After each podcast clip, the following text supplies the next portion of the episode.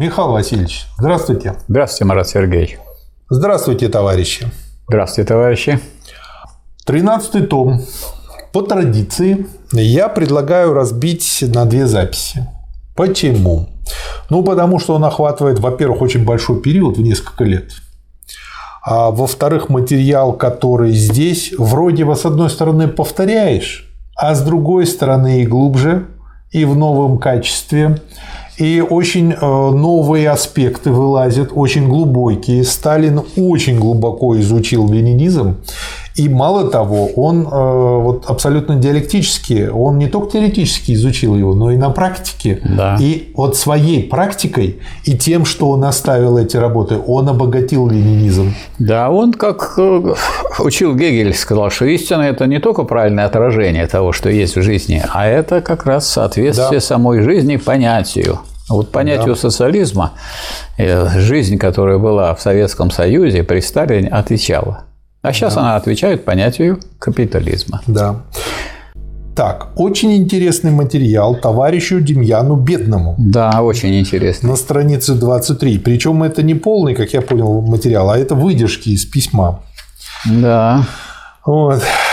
Вы расцениваете решение ЦК как петлю, петлю в кавычках, как признак того, что пришел час моей, то есть вашей катастрофы. Почему? На каком основании? Как назвать коммуниста, который вместо того, чтобы вдуматься в существо решения ЦК и исправить свои ошибки, третирует это решение как петлю? Десятки раз хвалил вас ЦК, когда надо было хвалить. Десятки раз ограждал вас ЦК, не без некоторой натяжки, от нападок отдельных групп и товарищей из нашей партии. Десятки поэтов и писателей одергивал ЦК, когда они допускали отдельные ошибки. Вы все это считали нормальным и понятным.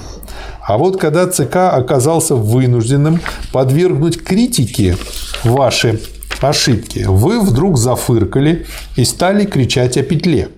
На каком основании? Может быть, ЦК не имеет права критиковать ваши ошибки? Может быть, решение ЦК не обязательно для вас? Может быть, ваше стихотворение выше всякой критики? Не находите ли, что вы заразились некоторой неприятной болезнью, называемой зазнайством? Побольше скромности, товарищ Демьян. Что скажете, Михаил Васильевич? Я хочу сказать, что это принципиальное, можно сказать, письмо, обращенное не только к Демьяну, как, так сказать, известному творческому работнику, но и к другим творческим работникам. А вы вместо того, чтобы осмыслить этот величайший в истории революции процесс, когда России, Радищевых и Чернышевских, Желябовых и Ульяновых, Халтуриных и Алексеевых имеется. И все это вселяет, не может не вселять в сердца русских рабочих чувства революционной национальной гордости, способной двигать горами, способной творить чудеса. А вы, вместо того, чтобы осмыслить этот величайший в истории революции процесс и подняться на высоту задач певца передового пролетариата, ушли куда-то в лощину. И, запутавшись между скучнейшими цитатами, сочинениями Карамзина и не менее скучными изречениями из «Домостроя», стали возглашать на весь мир, что Россия в прошлом представляла сосуд мерзости и запустения, что нынешняя Россия представляет сплошную перерву, что лень и стремление сидеть на печке является чуть ли не национальной чертой русских вообще, а значит и русских рабочих, которые, проделав Октябрьскую революцию, конечно, не перестали быть русскими. И это называется у вас большевистской критикой. Нет, высокочтимый товарищ Демьян. Это не большевистская критика, а клевета на наш народ, развенчание СССР, развенчание пролетариата СССР, развенчание русского пролетариата.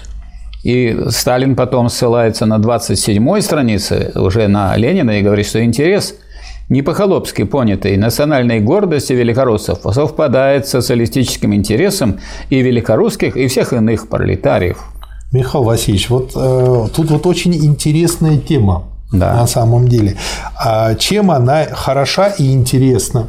Тем, что вот мы часто любим повторять фразу то ли Энгельса, то ли Маркса, который вот в переписке один другому написал, что не вполне доучившийся коммунист и материалист, диаматчик, он всегда проиграет идеалисту. И получается, Демьян ну, как та вдова, сам себя высек. То есть он потихонечку заигрался, и вот это вот заигрывание, оно и приводит к этому, если человек не владеет теорией. Да, я и другое могу добавить к тому, что вы сказали. Ленин пишет, что умный идеалист лучше глупого материалиста. То есть, если человек считает, что он на большевистской позиции, что он, так сказать, за социализм, за народ, а на самом деле он народ-то показывает как каких-то безграмотных, темных, и не видит, так сказать, тех богатств, которые народ создает, и материальных, и духовных, в лице в том числе своих там писателей, поэтов, революционеров и так далее. Да. Поэтому нельзя это допускать. Вот тут же он пишет: в чем существо ваших ошибок? Оно состоит в том, что критика недостатков жизни и быта СССР, критика обязательная и нужная, развитая вами вначале дополнительно метко, довольно метко и умело, увлекла вас сверх меры, и, увлекши вас, стала перерастать в ваших произведениях клевету на СССР, на его прошлое, на его настоящее. Вот все сейчас, ну, я думаю, почти все знакомы с термином «окно Овертона».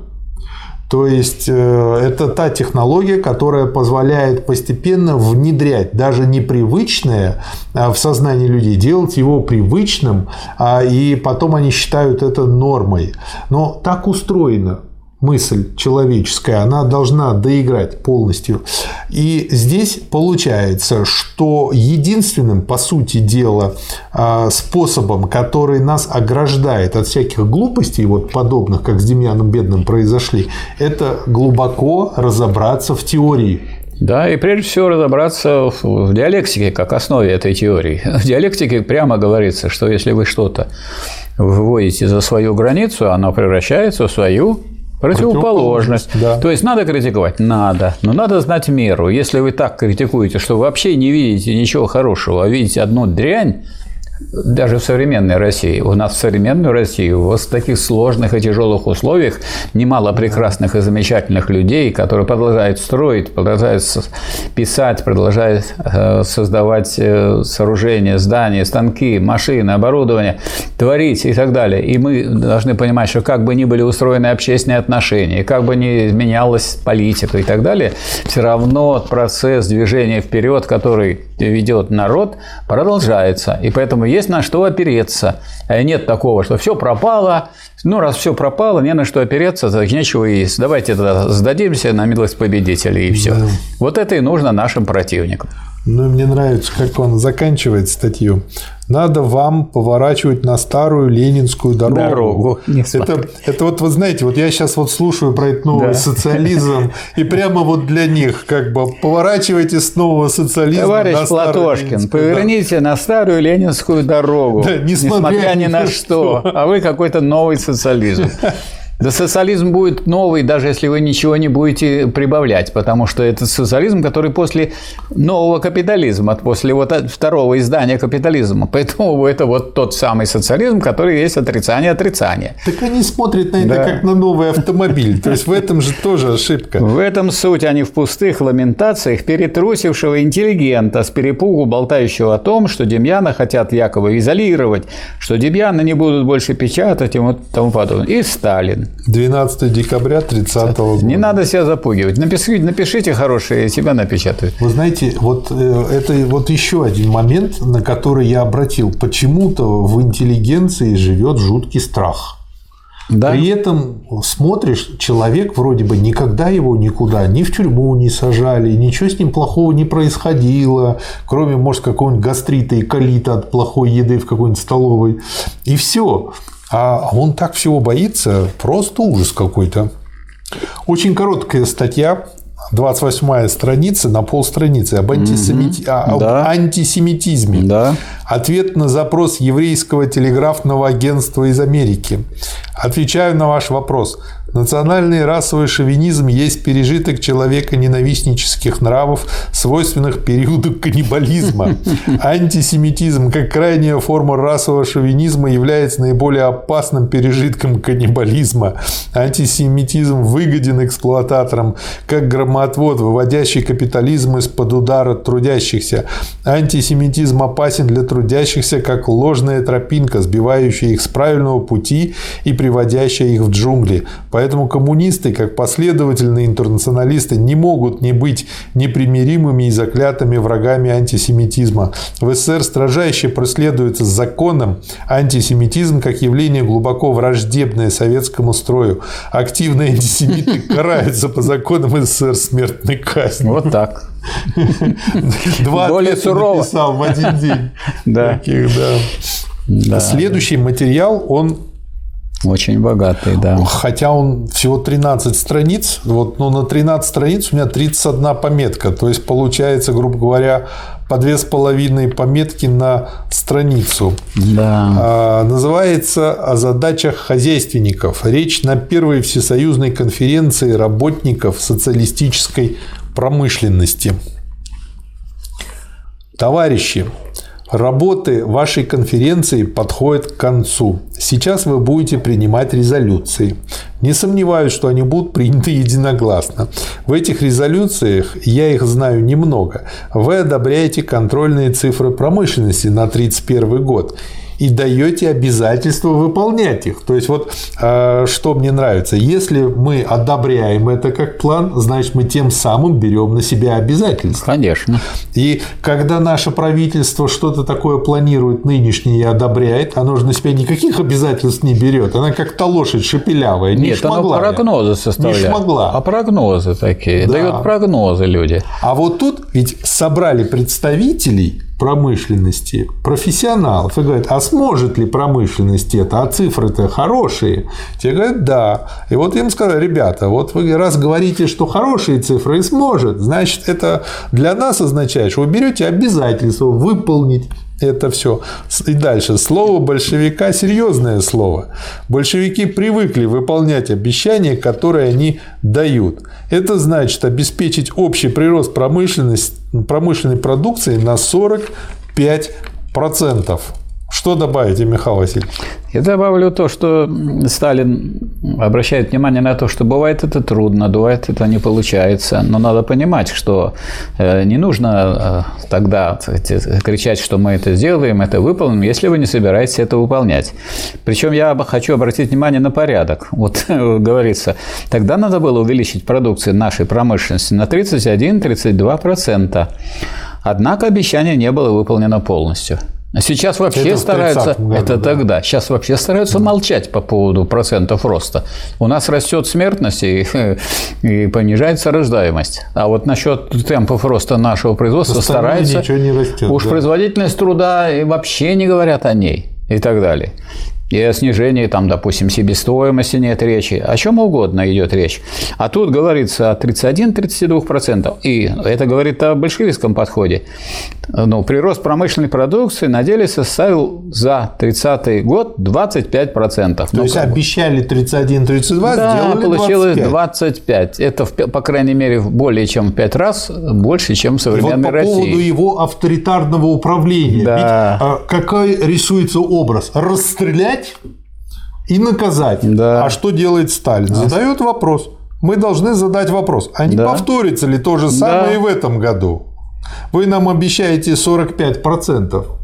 Но вы сделаете эти 45%. Ну, какая гарантия, что обещание будет выполнено? И дальше он говорит про два условия, которые необходимы, чтобы это все срослось. Во-первых, чтобы были реальные или, как у нас выражаются, объективные возможности для этого. И, во-вторых, чтобы было желание и умение руководить нашими предприятиями таким образом, чтобы эти возможности были претворены в жизнь. Дальше он опять же рассматривает, вот возвращается к 30 году и говорит о том, что вот планировался 31%, получилось 32%, задает вопрос, а что помешало, чего не хватило? И ответ очень хороший, категоричный. Не хватило умения использовать имеющиеся возможности, не хватило умения правильно руководить заводами, фабриками, шахтами. То есть, не так, как вот у нас сейчас принято, царь хороший, бояре плохие. А по схеме это мы сами виноваты, мы плохо руководим, мы не научились еще руководить. Да.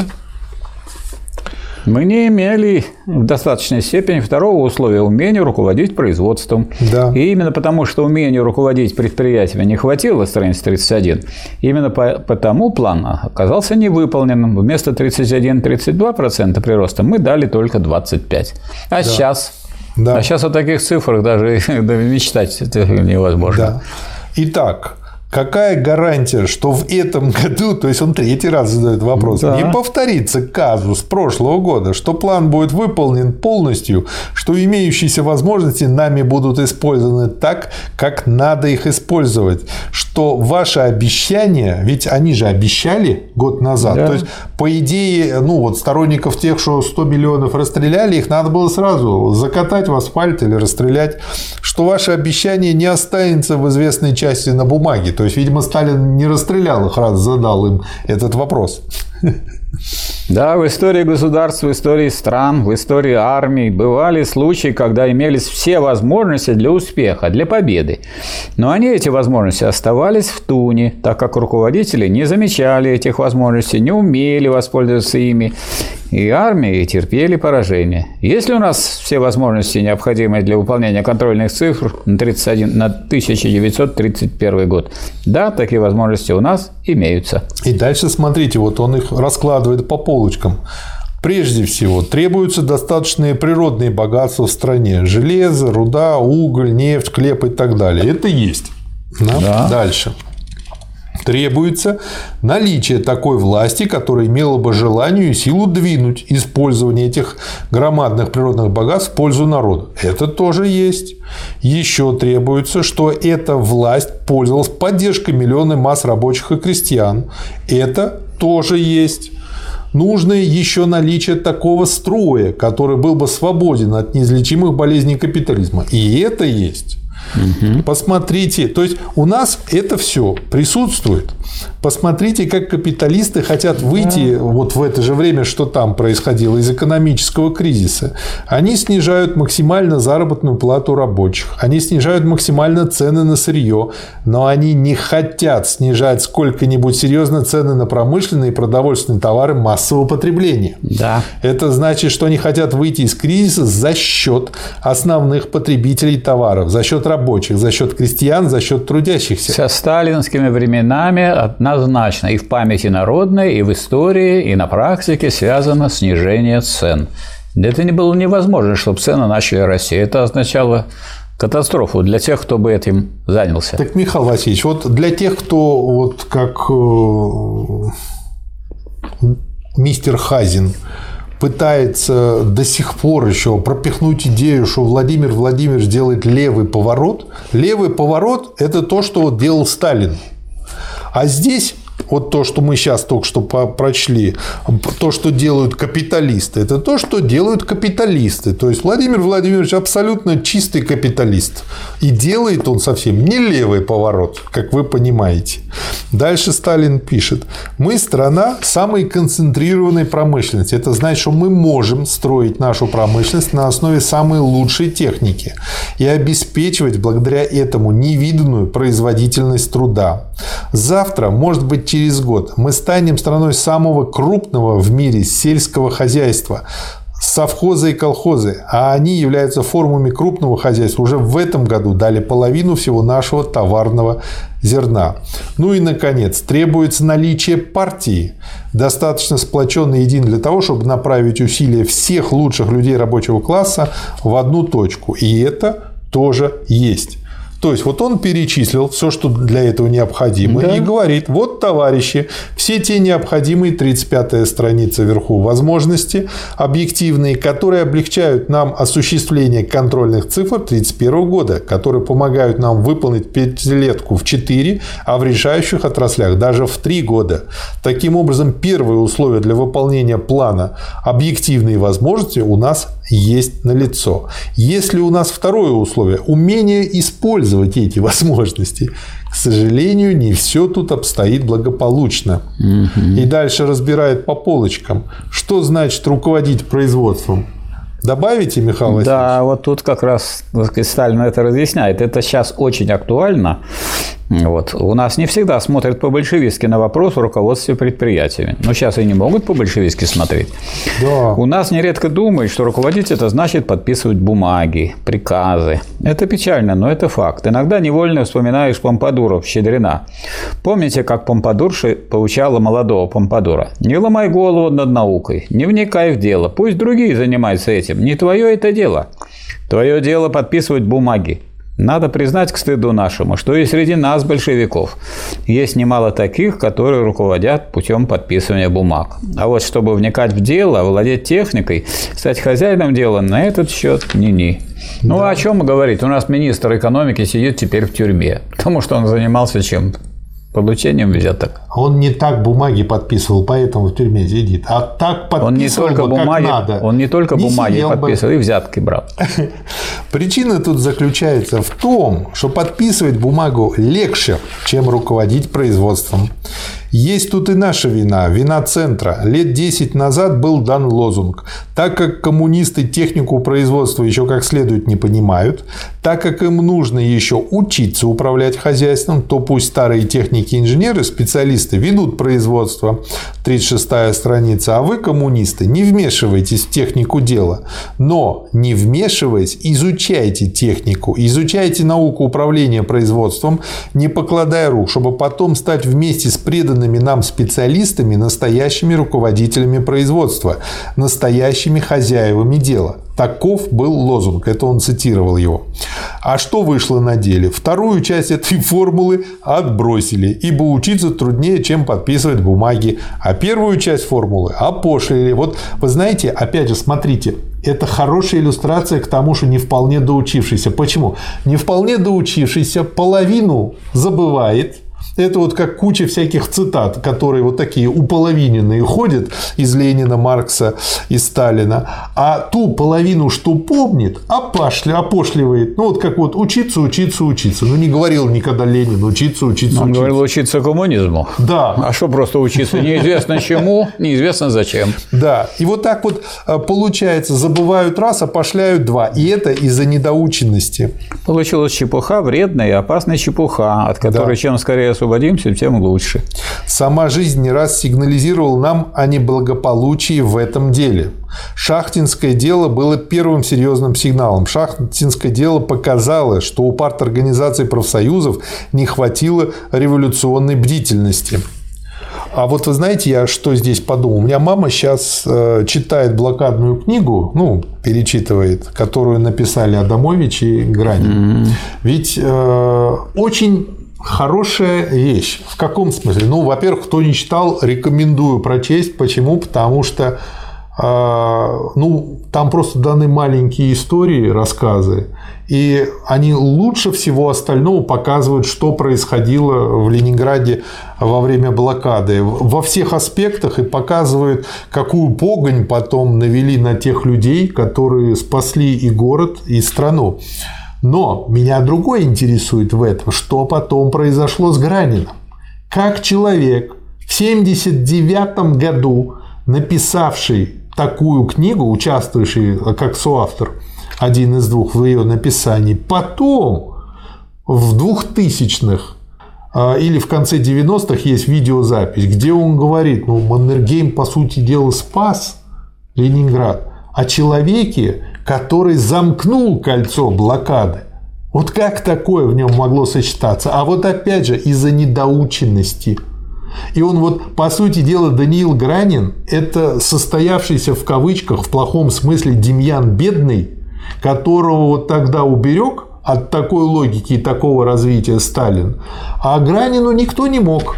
И он был и фронтовиком, он был и вот... Но и вот эти зернышки, вот это его глупости, которое привело потом к клевете и измене советскому делу, что он показал они себя, видны и в той книге. Потому что он показал себя как приспособленец. Было одно руководство, он приспосабливался к тому большевистскому руководству, делал то, что... Это большевистское руководство. Не понимая ничего, просто так, чтобы свою пятую точку устроить. Ну, понимая, что он, так сказать, тем самым будет двигаться вверх. Да? А теперь, чтобы двигаться вверх, надо писать прямо противоположное. Вот. И этого Маннергейма поднимать. Да. Кстати, для тех, кто интересуется, где сейчас доска Маннергейму, она находится в Ратной палате в городе Пушкине. А для того, чтобы не смущать людей, она находится не в центральной экспозиции, а во дворе снаружи. Мой сосед сфотографировал это, у него есть фотосвидетельство.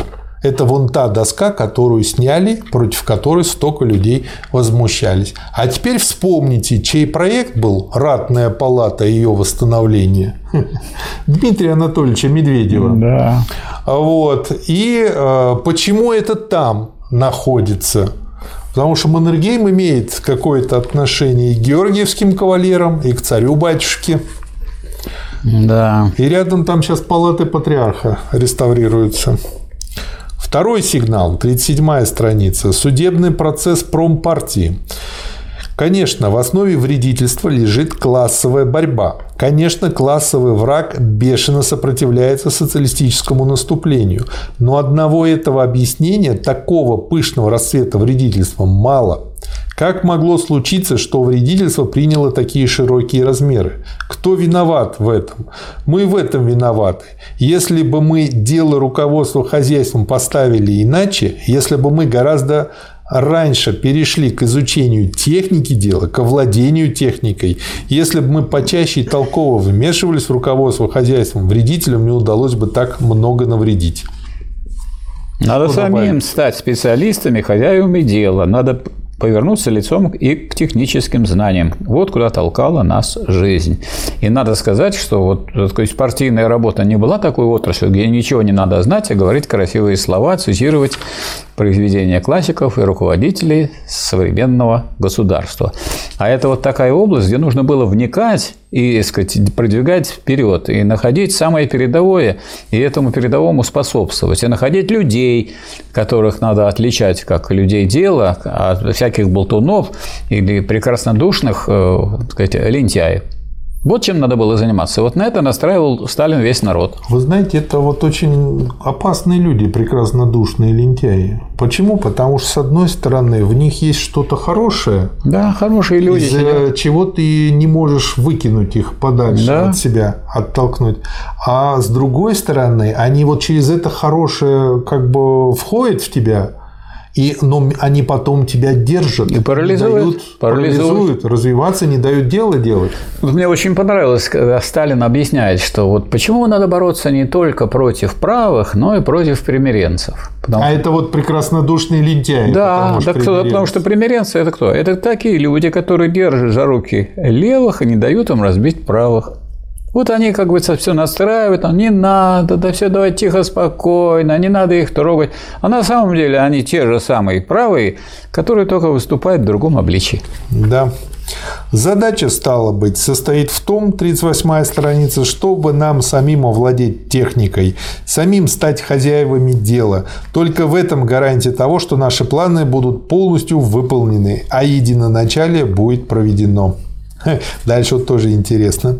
Иногда спрашивают, нельзя ли несколько замедлить темпы, придержать движение? Что скажете, Михаил Васильевич? Да я скажу, что Сталин, как никто другой, совершенно понимал очень четко и ясно, что мы находимся в окружении капиталистических стран, да, что они готовятся нас уничтожить, и что для нас вопрос о темпах роста – это вопрос нашего выживания. Либо мы, как он в других местах говорил, пробежим за 10 лет то, что другие страны проходили за 100 лет, либо нас сомнут. Поэтому вопрос о темпах – это вопрос существования советского государства и социализма. Вот почему Сталин настраивал и партию на это, и, так сказать, и весь партийный и хозяйственный аппарат. И дело-то не только в том, что он настаивал, он это организовал и провел в жизнь. Михаил Васильевич, не только там, тут тоже страница 39 внизу. Мы отстали от передовых стран на 50-100 лет. Мы должны пробежать это расстояние в 10 лет. Либо мы сделаем это, либо нас сомнут. И вот это надо было понимать. И ведь это все полностью подтвердилось. Либо да потому, что мы это сделали, смять нас в 1941 году, в 1941-1945 не удалось. Мы смяли тех, кто попытался нас смять. И мы продолжали увеличивать темпы и развивать производство, в том числе и военной техники, и обогнали, в конце концов, по уровню и по количеству техники тех, кто с нами сражался. И если еще в период Сталинградской битвы мы где-то были вот середины наполовину, то дальше мы превзошли и разгромили своего врага. Дальше на 41-й странице Михаил Васильевич, он говорит, что нужно как бы теперь усвоить другую, новую, соответствующую нынешнему периоду установку, вмешиваться во все. Выделены все эти три слова. Да. Если ты директор завода, вмешивайся во все дела, вникай во все, не упускай ничего, учись и еще раз учись. Да. Большевики должны овладеть техникой. Знаете, что мне вообще это напомнило? Ситуация вот с таким невмешательством, пусть типа специалисты работают. И почему я считаю, что сейчас у власти это просто вот эти банальные недоучка-борчуки через дефис. Байка про эффективных менеджеров, которых вот так вот эффективный менеджер, он сам ничего не делает, он организует людей, вот так ничего не понимает. А вы неправильно читаете. Байка про фиктивных менеджеров. Ну да, надо обрезание сделать. Мы же на Востоке все-таки от Европы находимся. Надо обрезание делать. Смотрите, как на 41-й странице Сталин говорит. Максимум в 10 лет мы должны пробежать то расстояние, на которое мы отстали от передовых стран капитализма. Не хватает, то для этого есть у нас все объективные возможности. Не хватает только умения использовать по-настоящему эти возможности. А возьмем хрущевский период. Была такая байка. Почему, говорит, мы не можем обогнать Соединенные Штаты Америки? А вот все время говорил же Хрущев, вроде похожие фразы повторял. Дескать, Сталин плохой, но мы должны вообще перегонять. И такая была песенка «Ура, ура, догоним США по производству мяса, молока». А почему, говорит, мы отстаем? Потому что свиньи в люди вышли, бараны учиться пошли, лошади Америку догоняют, а куры и утки, глядя на них, со смеху подохли. То есть то, что у Сталина было большой наукой и настоящим лозунгом дня для всего народа и для руководящих кадров, это стало посмешищем. То есть то, что повторял там Хрущев, так сказать, повторял те фразы Сталина, которые, как говорится, он набирал для того, чтобы, так сказать, поддержать свой авторитет, это была пустышка, потому что он сам был пустышкой и вредитель. И враг народа, как показало развитие событий.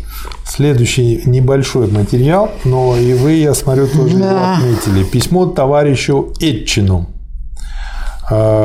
Тут Сталин пишет, что он не смог прочесть брошюру этого товарища из-за того, что нет времени, но отвечает коротко на 4 вопроса, которые помимо брошюры он задал, этот товарищ. И тут, собственно говоря, интересны все вопросы и все ответы, точнее. Какие вы выделили? А вот я выделил вопрос о так называемых левых или о левом. Сейчас слово «левый» в ходу. Левый поворот, левый фронт и так далее. И вот Сталин здесь говорит, что такое вообще левое. Вот о ленинизме. Пункт 2. Не может быть сомнения, что ленинизм есть самое левое течение, без кавычек.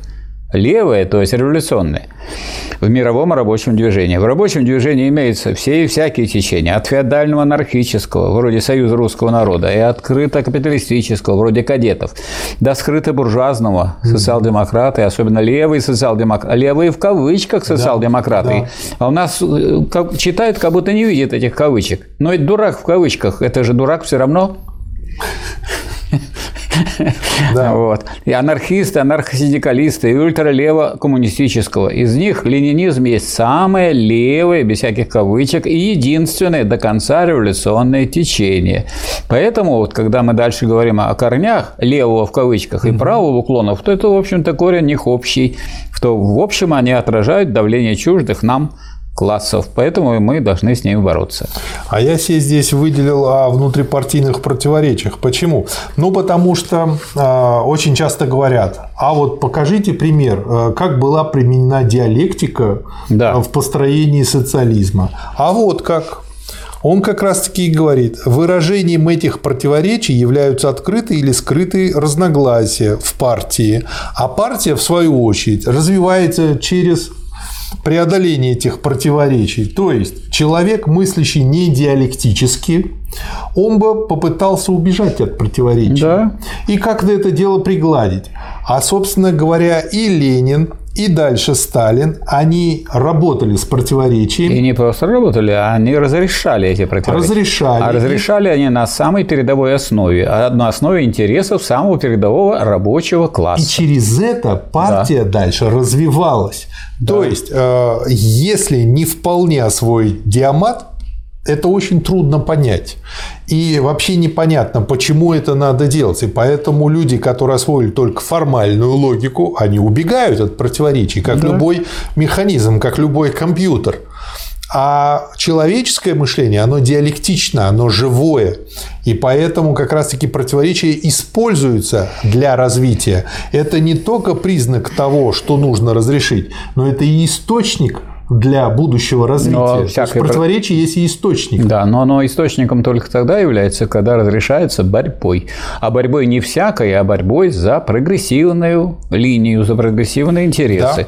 Да. Поэтому наша партия, как и другие секции Коминтерна, является на самом деле представительством одного класса, а именно рабочего класса. Да.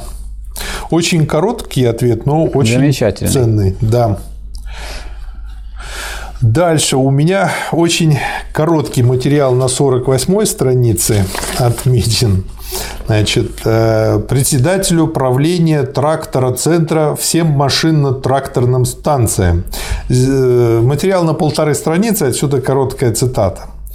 В прошлом году было засеяно машино-тракторными станциями около 2 миллионов гектаров колхозных полей. В этом году свыше 18 миллионов гектаров, то есть рост не в процентах, там 900% рост, в 9 раз. В прошлом году машино-тракторные станции обслужили 2347 колхозов, в этом году 46 514 колхозов. Таков путь от сахи к трактору. Ну, просто я не мог пройти мимо этих фактов. Да. А вот вы дошли до 53-й страницы? Нет еще. Это пожалуйста. Следующий материал, как раз-таки он начинается на 51-й странице, называется «Новая обстановка, новые задачи хозяйственного строительства». Материал просто уникальный. Речь на совещании хозяйственников. Да. Есть отрасли промышленности, которые дали прирост продукции за истекшие 5 месяцев в сравнении с прошлым годом в 40-50%. Но даже страшно вообще сравнивать то, с чем мы имеем дело сейчас. Владимир Владимирович, как хомяка, разрывает в клочья. Да. Есть отрасли, которые дали не более 20-30% прироста. А сколько у нас? Отстающие. Сколько? Да у нас молчат. Вы посмотрите, об этом не пишут. Причем не пишут, а больше всего не пишут. Знаете о чем? О самом главном. О росте производительности труда. Какой он? Вы не можете это узнать. Михаил Васильевич, вы знаете, какую я здесь аналогию нашел? Ко мне как-то обратилась компания. Передовая компания, и говорю, у нас проблемы. И вот Сталин тоже здесь чувствовал, чем мне особенно этот материал понравился, он здесь видел ту же самую проблему, когда вот такой рост неравномерный. Ну, представьте, развивается человек, у него одна нога в 1,5 раза удлинилась, а другая на 20%. Да. И рука одна такая, его всего вот так перекособочило. И вот именно из-за этой перекособоченности он и не может полностью реализовать заложенный в него потенциал. А вот плановое хозяйство может реализовать, потому что смысл-то плана в том, чтобы все скоординировать и согласовать. Да. То план – это не просто отдельные задания, это комплекс заданий, развертывание которых в единую систему соответствует интересам общества, да, рабочего класса. Ну и дальше в этой работе он отвечает на вопрос, чем объяснить эту пестроту, вот эту вот скособоченность, где причина отставания некоторых отраслей промышленности. Дело стало быть в том, что новые условия развития промышленности требуют работы по-новому, а некоторые наши хозяйственники не понимают этого и не видят того, что нужно руководить по-новому. В этом причина отставания некоторых отраслей нашей промышленности. Что это за новые условия развития нашей промышленности? Откуда они взялись? Этих новых условий, по крайней мере, 6. Рассмотрим эти условия. Дальше подробно их рассматривает. Да. Первое условие – это рабочая сила. Речь идет прежде всего об обеспечении предприятий рабочей силы. Раньше обычно рабочие сами шли на заводы, на фабрики. Был, стало быть, некий самотек в этом деле. А самотек этот вытекал из того, что была безработица.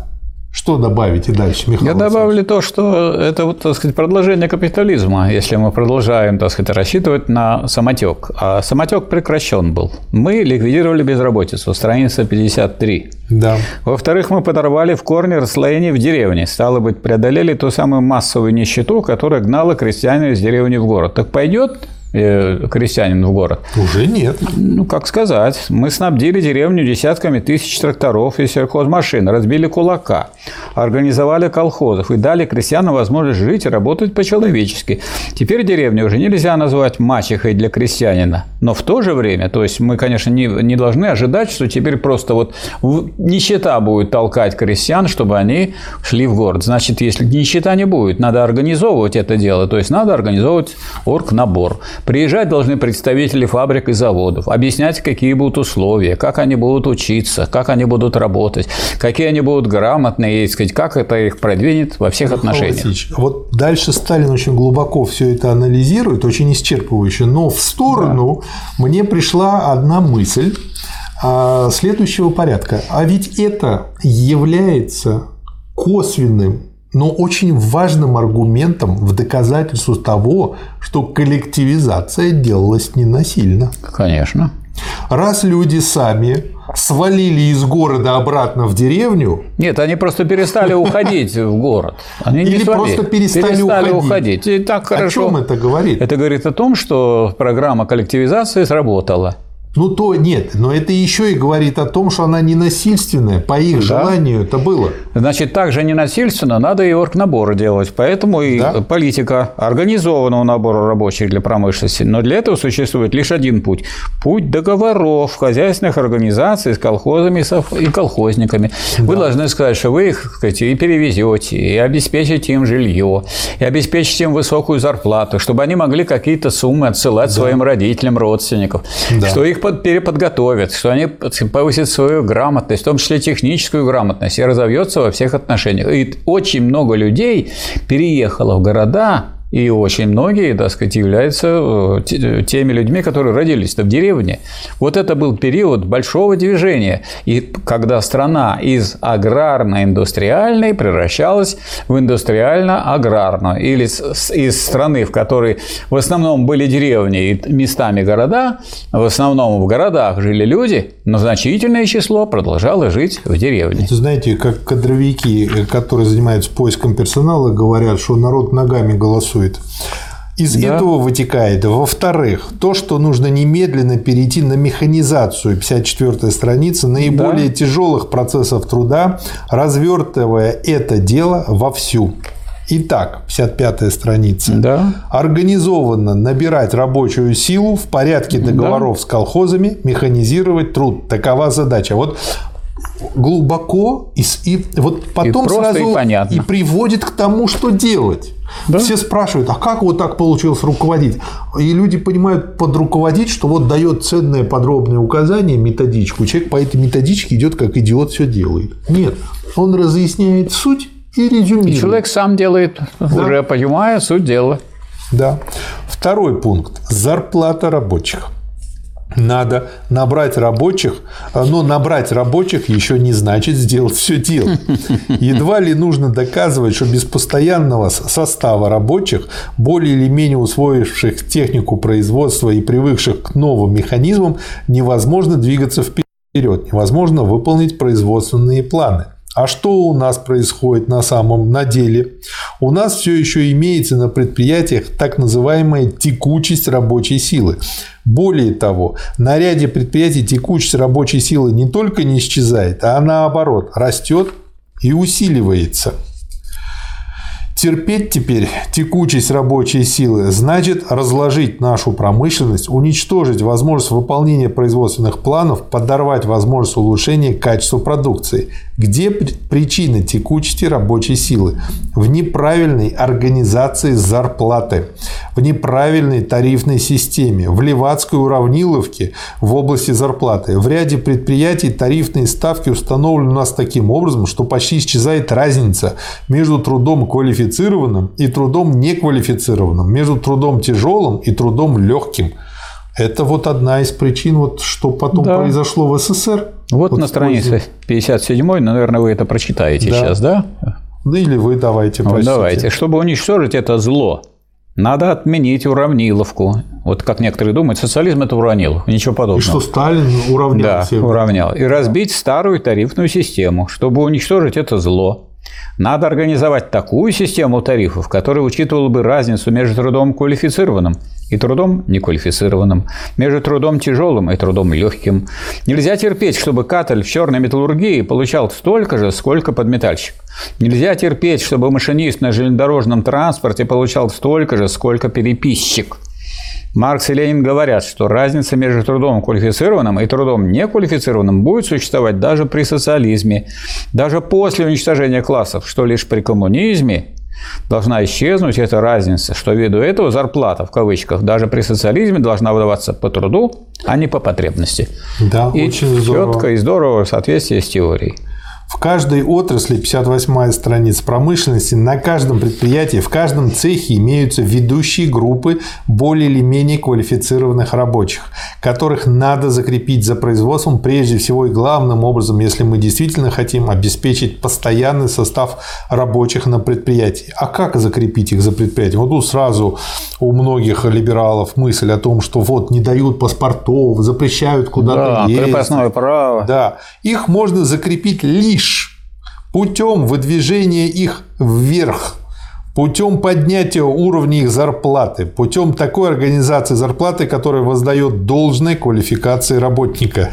И дальше разъясняет это Сталин. А что значит выдвинуть их вверх и поднять уровень их зарплаты? К чему может это привести в отношении неквалифицированных рабочих? Это значит, кроме всего прочего, открыть перспективу для неквалифицированных рабочих и дать им стимул для продвижения вверх, для продвижения в разряд квалифицированных.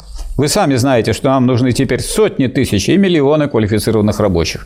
Но чтобы создать кадры квалифицированных рабочих, надо дать стимул и перспективу необученным рабочим к движению вперед, к движению вверх. И дальше еще добавляю, для закрепления, то есть еще дополнительные меры рабочих за предприятием, необходимо еще дальнейшее улучшение снабжения и жилищных условий рабочих.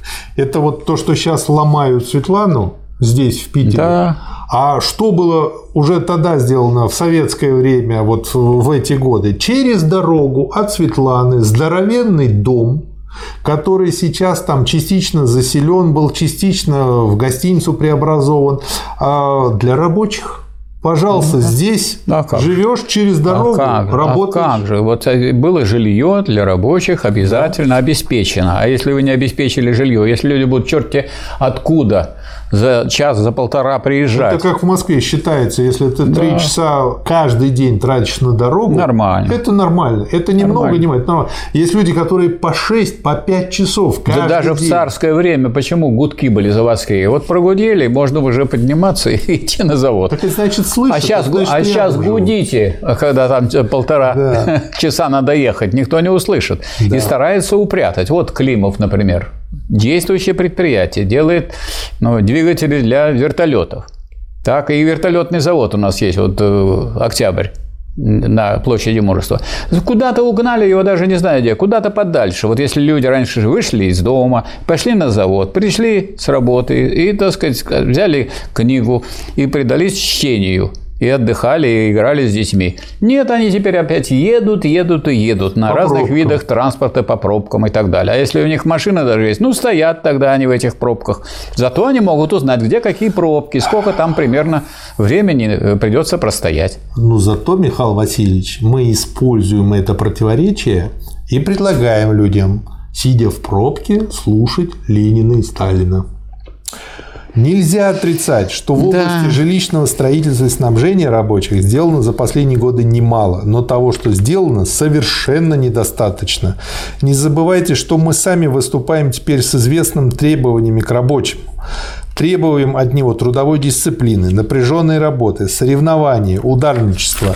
Не забывайте, что громадное большинство рабочих, 60-я страница, да, приняло эти требования советской власти с большим подъемом и выполняет их геройски. Не удивляйтесь поэтому, что, осуществляя требования советской власти, рабочие будут в свою очередь требовать от нее выполнения ее обязательств по дальнейшему улучшению материального и культурного положения рабочих. Вот это и означает действовать в общественных интересах всей страной, всем людям.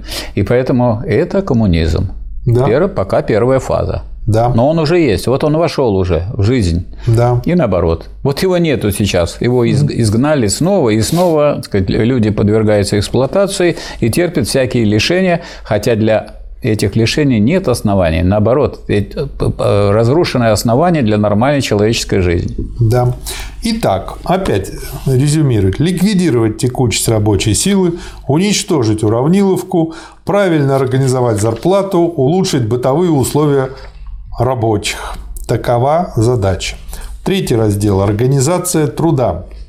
Мало добиться уничтожения текучести. Нужно еще поставить рабочих в такие условия труда, которые бы давали им возможность работать с толком, поднимать производительность, улучшать качество продукции.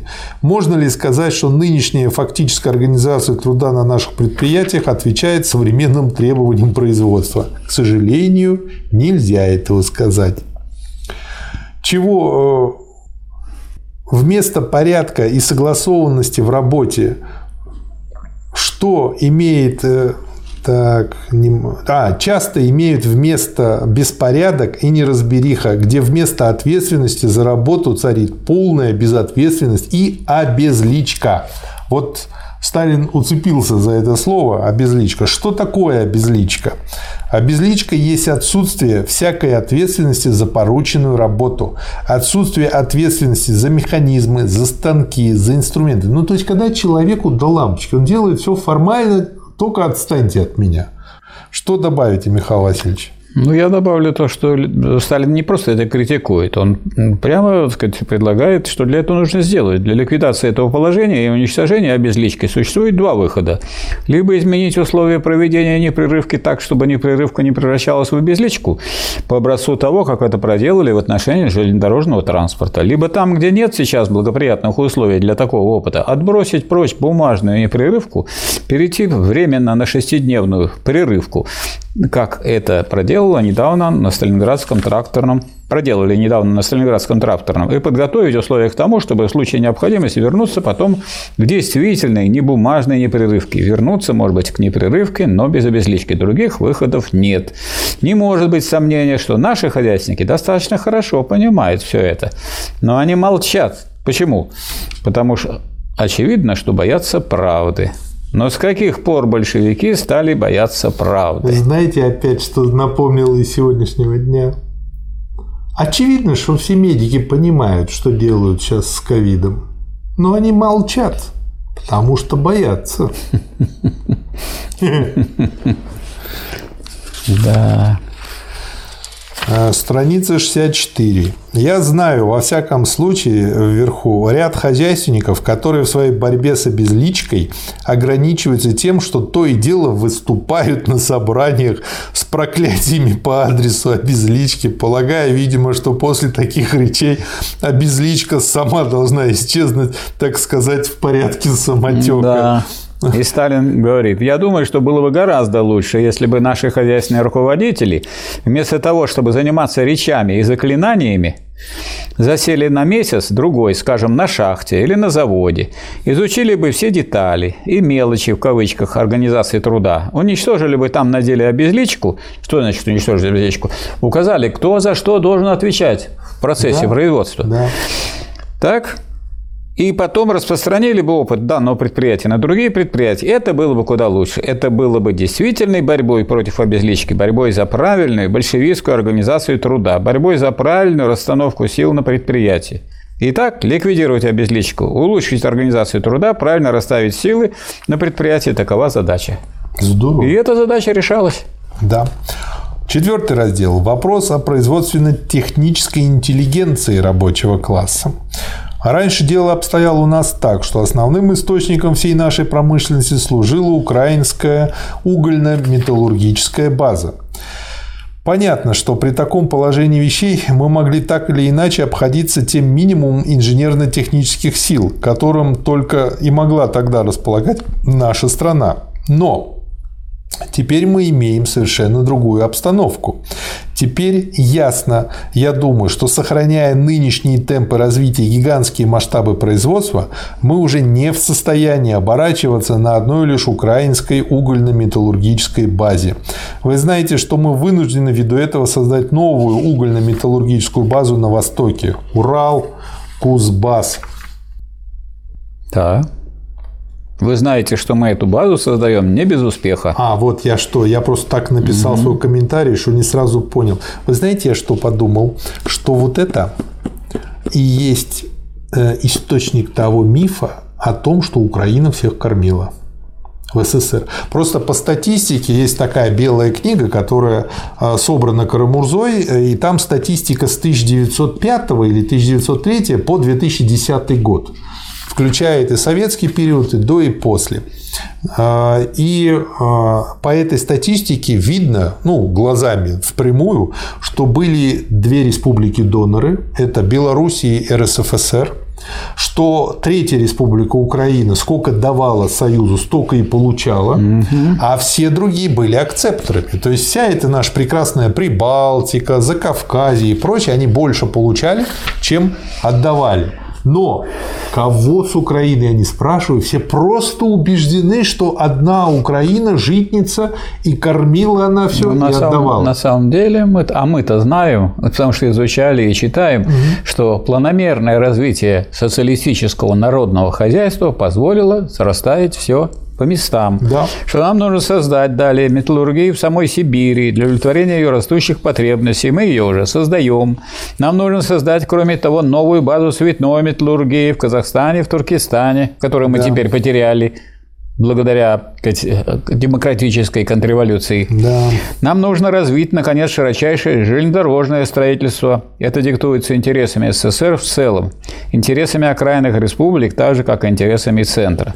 Нам нужно теперь обеспечить себя втрое, в пятеро больше инженерно-техническими и командными силами промышленности, если мы действительно думаем осуществить программу социалистической индустриализации СССР. И вот... Но...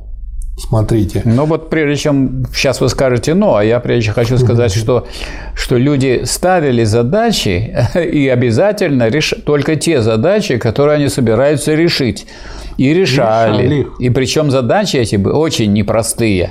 Да. Ни для кого больше они не были подъемными. Только для социалистического государства и социалистического общества, и для народа, который живет в этом обществе. Но благодаря Сталину задачи ставились так, что с одной стороны они решались, а с другой стороны они не истощали страну. А с третьей стороны, кто мешал решению этих задач, находился в соответствующих отдаленных местах. Где мог предаваться чтению за государственный счет. Где он должен был другим трудом заниматься, тоже полезным для общества. Да. Но нам нужны не всякие командные инженерно-технические силы. Нам нужны такие командные инженерно-технические силы, которые способны понять политику рабочего класса нашей страны, способны усвоить эту политику и готовы осуществить ее на совесть. А что это значит? Это значит, что наша страна вступила в такую фазу развития. То есть, это трудности, но это трудности развития. Да. Когда рабочий класс должен создавать себе свою собственную производственно-техническую интеллигенцию. Ни один господствующий класс не обходился без своей собственной интеллигенции, 67-я страница. Нет никаких оснований сомневаться в том, что рабочий класс СССР также не может обойтись без своей собственной производственно-технической интеллигенции. Да, и дальше развивается эта мысль, что если раньше при капитализме высшие учебные заведения являлись монополией Борчуков, что сейчас хотят сделать опять платное обучение, да, с ничтожное количество мест, когда сделали, то теперь при советском строе и при будущем советском строе рабочая крестьянская молодежь составляет там господствующую силу. Нет сомнения, что мы получим скоро из наших учебных заведений тысячи новых техников и инженеров, новых командиров нашей промышленности. И опять же диалектически мыслит. Вот то одна сторона, когда мы получаем от высших заведений, но есть еще и другая сторона. Дело состоит в том, что производственно-техническая интеллигенция рабочего класса будет формироваться не только из людей, прошедших высшую школу, она будет рекрутироваться также из практических работников наших предприятий, из квалифицированных рабочих, из культурных сил рабочего класса на заводе, на фабрике, в шахте. Инициаторы соревнования, вожаки ударных бригад, практические вдохновители трудового подъема, организаторы работ на тех или иных участках строительства. Вот новая прослойка рабочего класса, которая должна составить вместе с прошедшими высшую школу товарищами ядро интеллигенции рабочего класса, ядро командного состава нашей промышленности. Прямо это поэзия, можно сказать. Да. И дальше он предостерегает, 68-я страница. Некоторые думают, что на руководящие должности на фабриках, на заводах можно выдвигать лишь партийных товарищей. Ну и дальше он пишет, что это ерунда. Не оттирать этих инициативных товарищей из низов, смелее выдвигать их на командные должности, дать им возможность проявить свои организаторские способности, дать им возможность пополнить свои знания и создать им соответствующую обстановку, не жалея на это денег. Да. Вот как стоит вопрос, товарищи. Очень практически. И это, если бы это была сказка, а это было то, что на самом деле сделано. Иначе мы бы не подготовились к войне, не увеличили бы, объем нашего производства, не повысили бы. Во вторую пятилетку на 79% повысилась зарплата. На 79%. Михаил Васильевич, во время войны, самый тяжелый 43-й год, 10% система образования занимала в бюджете страны. 10, сейчас меньше 4. От 42-го, еще приведу цифры, от 42-го по 44-й год производительность труда, благодаря в том числе и деятельности производственно-технической интеллигенции в войну, выросла вдвое, и, соответственно, вдвое упали цены на танки, пушки и самолеты. И вот это позволило. И бюджет, военный бюджет в это время, в 1944 году, сократился. И это позволило в то же время, получать все в большем объеме военную технику и двигаться вперед. Аргументация либералов такая: вы врете все, и потому что мы не верим. Это невозможно. Отвечаем либералам: вы врете все, поэтому мы не верим. То, что вы говорите, это чистая ложь. 5-й раздел. Признаки поворота среди старой производственно-технической интеллигенции. Года два назад дело обстояло у нас таким образом, что наиболее квалифицированная часть старой технической интеллигенции была заражена болезнью вредительства. Более того, вредительство составляло тогда своего рода моду. Одни вредили, другие покрывали вредителей, третьи умывали руки и соблюдали нейтралитет, четвертые колебались между советской властью и вредителями. Конечно, большинство старой технической интеллигенции продолжало работать более или менее лояльно. Но речь идет здесь не о большинстве, а о наиболее квалифицированной части технической интеллигенции. Хочу маленькое замечание сделать, подтверждение.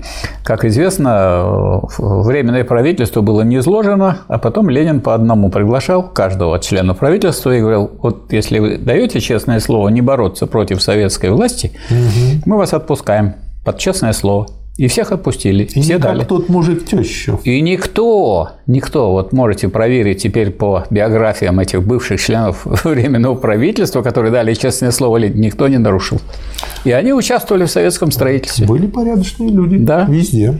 Нет, но был там один человек, который прямо во временном правительстве не состоял, это генерал Краснов. Он поехал на Дон, сказал тоже слово офицера Ленину, и там стал создавать Белую гвардию. Пришлось помочь. Да, и в 1944 году, когда его англичане нам передали, его повесили. За что?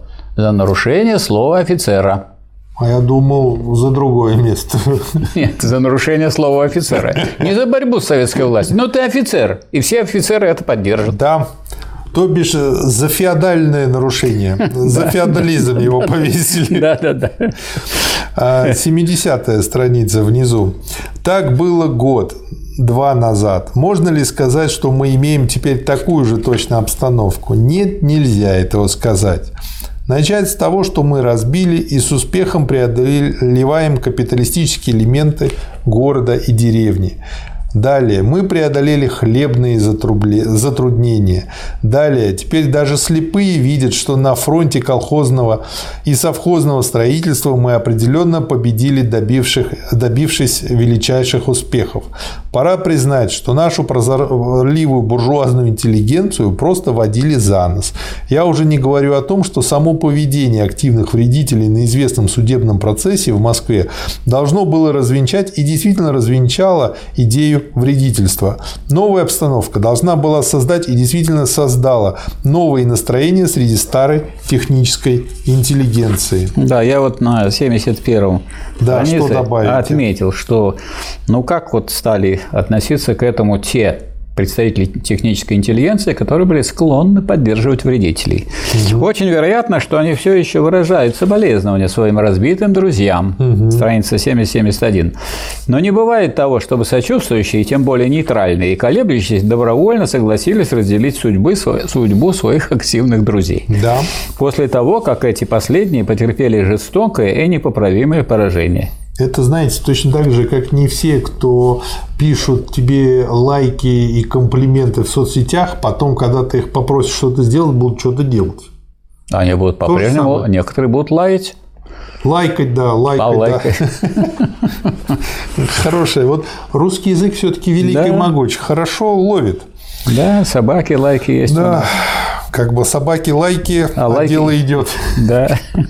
Тот факт, что не только этот слой старой интеллигенции, но даже определенные, 72-я страница, вчерашние вредители, значительная часть вчерашних вредителей начинает работать на ряде заводов и фабрик заодно с рабочим классом, этот факт с несомненностью говорит о том, что поворот среди старой технической интеллигенции уже начался. А вот скажите, пожалуйста, а Сталин понимал, что после его смерти и дальше, так сказать, могут быть вредители и могут быть противники социализма и те люди, которые будут стремиться, так сказать, вернуть дело к капитализму. Понимал. 72-я страница. Вредители есть и будут, пока есть у нас классы, пока имеется капиталистическое окружение. Есть и будут. Вот и все. Не помогать ему. И мы в этом убедились. А некоторые думали, Сталин преувеличивает. Ой, зачем он про этих вредителей говорит? Да сейчас у нас полно вредителей, они все пошли наверх. Он глубоко изучил теорию, поэтому для него это было... Тут дальше потом с кем-то была беседа, с каким-то журналистом, там промелькнула фраза про то, что Сталин не такой уж и наивный. Он не наивный, но он, между прочим, отмечает, что было бы глупо и неразумно рассматривать теперь чуть ли не каждого специалиста и инженера старой школы, как непойманного преступника и вредителя. Да. Спецеедство, в кавычках, всегда считалось и остается у нас вредным и позорным явлением. Итак, изменить отношение к инженерно-техническим силам старой школы, проявлять к ним больше внимания и заботы, смелее привлекать их к работе. Такова задача. Да. Вот задача, которая поставлена. Опять оголтил этот тоталитаризм. Это тоталитаризм, потому что ко всем такое отношение, а не только к некоторым. Да. Тотал – это целое. Да. 6-й раздел о хозрасчете. В чем состоит новое и особенное в развитии нашей промышленности с точки зрения накопления? В том, что старых источников накопления начинает уже не хватать для дальнейшего разворачивания промышленности. В том, что необходимо стало быть нащупать новые источники накопления и усилить старые. Если мы действительно хотим сохранить и развить большевистские темпы индустриализации, в прошлой или позапрошлой записи в одном из своих отчетных докладов Сталин перечислял резервы, где можно брать средства на развитие, но вот этих резервов уже стало не хватать, прошло несколько лет. И Сталин указывает на новый резерв. Слушайте дальше. Но это не все. К этому надо добавить то обстоятельство, что благодаря бесхозяйственному ведению дела принципы хозрасчета оказались совершенно подорванными в целом ряде наших предприятий и хозяйственных организаций. И это факт. То есть, первый резерв – это просто как бы бесхозяйственное отношение к делу. Далее. Ликвидировать надо его, да. Да. Из этого следует, что нельзя уже больше оборачиваться на одной лишь легкой промышленности. То есть, он говорит о том, что с одной стороны можно получить тактический результат, запустив легкую промышленность, дополнительно проинвестировав туда средства, и пойдут вот этот ширпотреб и прочее, и это на бумаге даст рост. Но если мы не будем в первую очередь вкладываться в тяжелую промышленность, которая является основой индустрии, то у нас потом очень быстро закончится и рост легкой. Ну, это вот да. То, что мы сейчас имеем. Да. Не вкладывались нормально ни в животноводство, ни во что. И несмотря на все нынешние средства и ресурсы, не растет производство. Говядина, да, нет. Потому что все импортное. Стало быть, усиливая и разворачивая старые источники накопления, нужно добиться того, чтобы тяжелая промышленность и, прежде всего, машиностроение также давали накопление. Страница 76. Итак, внедрить и укрепить хозрасчет, поднять внутрипромышленное накопление. Такова задача. Седьмой раздел. Я бы вот тут сделал одно замечание. Давайте. Вот у нас в экономической литературе после экономической реформы 1965 года хозрасчет стали изображать так, как надо изображать товарное хозяйство. Дескать, мы продаем, у нас товары, а тут… Это такой баланс. Да, причем баланс, который связан с получением прибыли. Да. А здесь нет, здесь снижение, так сказать, цен. Здесь плановое установление, так сказать, да, параметров. Но надо все считать, надо знать. Здесь хозрасчет как порядок, понимаете? Хозрасчет, как, что вы должны рассчитывать свою деятельность экономическую, ставить цели социалистические и их осуществлять. Причем не словесно, так сказать, заявляя, давайте лучше работать, давайте поднажмем, давайте скажем ура, а давайте все рассчитаем и сделаем точно по расчету. Вот хозяйственный расчет – это социалистический хозяйственный расчет. И его не надо путать с капиталистическим. Конкуренции и с товарным производством. Да. Седьмой раздел. По-новому работать, по-новому руководить. Что здесь скажете, Михаил Васильевич? Ну вот здесь я хочу сказать, что Сталин предпринимает такое крупное очень, так сказать, изменение. Предпринимает, но он для этого хочет посоветоваться с товарищами. И он говорит, что надо, чтобы наше громоздкое объединение, имеющее иногда в своем составе 100-200 предприятий, 78-я страница, разукрупнить немедля и разбить на несколько объединений. Понятно, что председатель объединения, имеющий дело с сотней или больше заводов, не может по-настоящему знать этих заводов, их возможности, их работы. Это не директор завода, который пройдет по цехам, поговорит с рабочими, поговорит с инженерами, скажет, подготовьте мне эти проекты, свои предложения, а что вы думаете сделать? Этого ничего нет. Он сидит, так сказать, и вынужден писать бумаги и получать бумаги. Он не может удержать. И поэтому, несмотря на то, что мы хотим все, так сказать, обобществить и все сделать общественным, но надо понимать, что в этом общем целом есть еще и подразделения. И подразделения должны быть пригодны для такой реальной и практической работы. Поэтому вот стало быть, чтобы дать возможность председателям объединений по-настоящему изучить заводы и руководить ими, надо их разгрузить от излишка заводов. Надо разбить объединение на несколько объединений и приблизить объединение к заводам. Для этого требуется далее, чтобы наши объединения перешли от коллегиального управления к управлению единоличному. Вот смотрите, опять же, почему у Сталина получалось?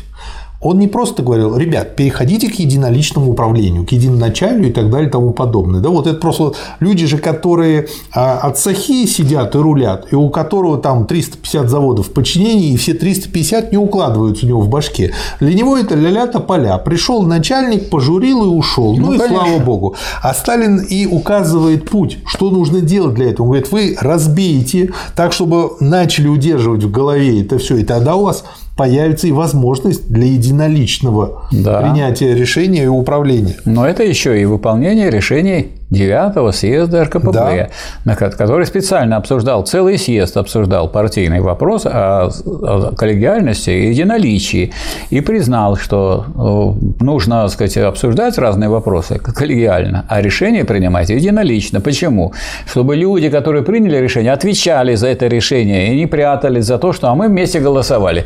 Голосовали вы вместе, отвечать вы будете. Потому что вы должны приказом своим проводить, и у нас поэтому есть коллегии, министерства, но проводится приказом министра и так далее. Так было сделано. То есть при Сталине было ясно, кто за что отвечает. И вот эта вот ясность вводил Сталин именно в это время. Мы об этом сейчас говорим. Да. И вот для того, чтобы понять, насколько делить вот этих заводов, да, поскольку должно быть предприятий в ответственности, ведь он дает очень простой вариант действий. Для этого требуется далее, чтобы председатели объединений и их заместители почаще объезжали заводы, подольше оставались там для работы, получше знакомились с заводскими работниками и не только учили местных людей, но и учились у них. То есть, а это что означает? Ведь из этого сразу становится понятным, сколько для какой отрасли, для какой области получается можно поручить конкретному человеку вот таких объединений и заводов. Насколько у него хватает времени, потому что если он куда-то не может ездить и контролировать, он, значит, не управляет этим процессом. Вот очень важное положение на 80-й странице Сталина. Было бы глупо думать, что производственный план сводится к перечню цифр и заданий. На самом деле производственный план есть живая и практическая деятельность миллионов людей. Реальность нашего производственного плана – это миллионы трудящихся, творящих новую жизнь. То есть предполагается, что это должны спланировать, то есть должны рассчитать, кто и какие действия должен совершать, но планомерность состоит не в написании планов, а в выполнении планов, то есть в том, чтобы вот эти трудящиеся и каждый понял свой маневр, каждый понял свое место в общем едином строю, и чтобы общественные интересы реализовывались, в том числе на конкретных предприятиях и конкретными звеньями, и каждый, как говорится, солдат знал свой маневр. Вот как Сталин строил экономику. А как сейчас строится, да как угодно. Да. Очень интересный материал. Беседа с немецким писателем Эмилем Людвигом 13 декабря 1931 года. Прежде чем начнем ее рассматривать, на мой взгляд, чем она хороша? Она содержит в себе кучу вот таких вот мифов, которыми сейчас мыслят о той эпохе, о том, что творилось. И, собственно говоря, как Сталин эти мифы опровергает. И между прочим, вот Людвиг здесь, как писатель честный и порядочный, хотел получить ответ на эти мифы от товарища Сталина, чтобы донести действительное слово товарища Сталина до своих читателей. И, соответственно, первый его вопрос. Допускаете ли вы параллель между собой и Петром Великим? Считаете ли вы себя продолжателем дела Петра Великого? Вот я столько наслышался в интеллигентских кругах о том, что вот он специально, значит, помогал Алексею Толстому писать про Петра Первого, потом соответствующие фильмы снимать, потому что он параллель проводил между собой, Петром Первым и Иваном Грозным. То есть люди, которые думают о себе, думают, что и Сталин думал о себе, а не о рабочем классе, а не о народе. У Сталина короткий ответ. Ни в каком роде. Исторические параллели всегда рискованы, данная параллель бессмысленна. А Людвиг возражает, но ведь Петр Великий очень много сделал для развития своей страны, для того, чтобы перенести в Россию западную культуру. Сталин. Да, конечно. Петр Великий сделал много для возвышения класса помещиков и развития нарождавшегося купеческого класса. Петр сделал очень много для создания и укрепления национального государства помещиков и торговцев.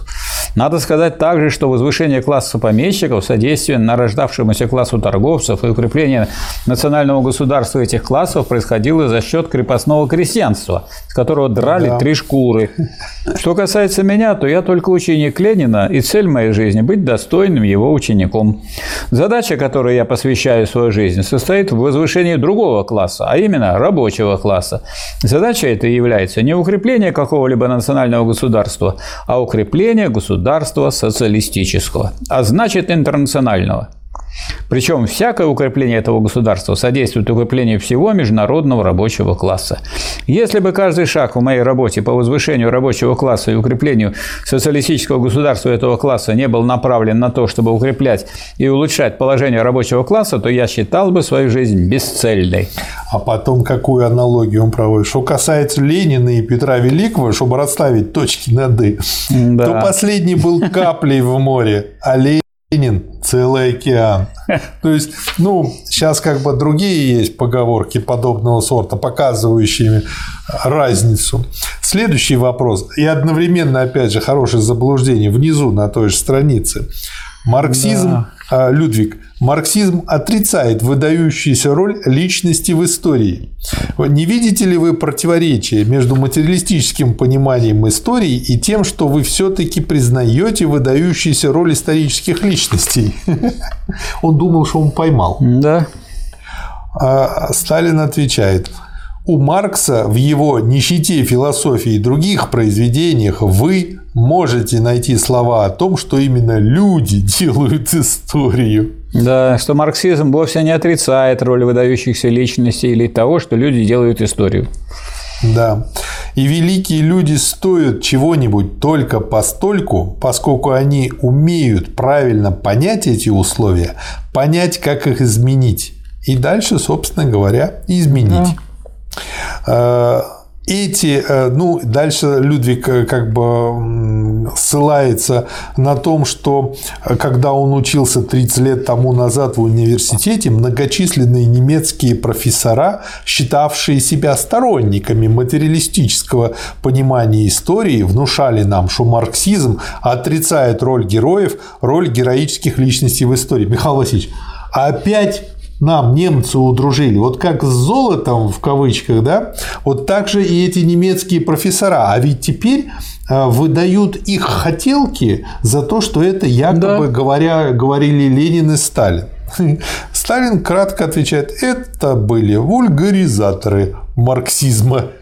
Марксизм никогда не отрицал роли героев. Наоборот, роль эту он признает значительной, однако с теми оговорками, о которых я только что говорил. А вот очень хитрые, так сказать, выступления Людвига. Вопрос, да. Да. Вокруг стола, за которым мы сидим, 16 стульев. За границей, с одной стороны, знают, что СССР – страна, в которой все должно решаться коллегиально. А с другой стороны, знают, что все решается единолично. Кто же решает? Сталин. Нет, единолично нельзя решать. Единоличные решения всегда или почти всегда однобокие решения. Во всякой коллегии, во всяком коллективе имеются люди, с мнением которых надо считаться.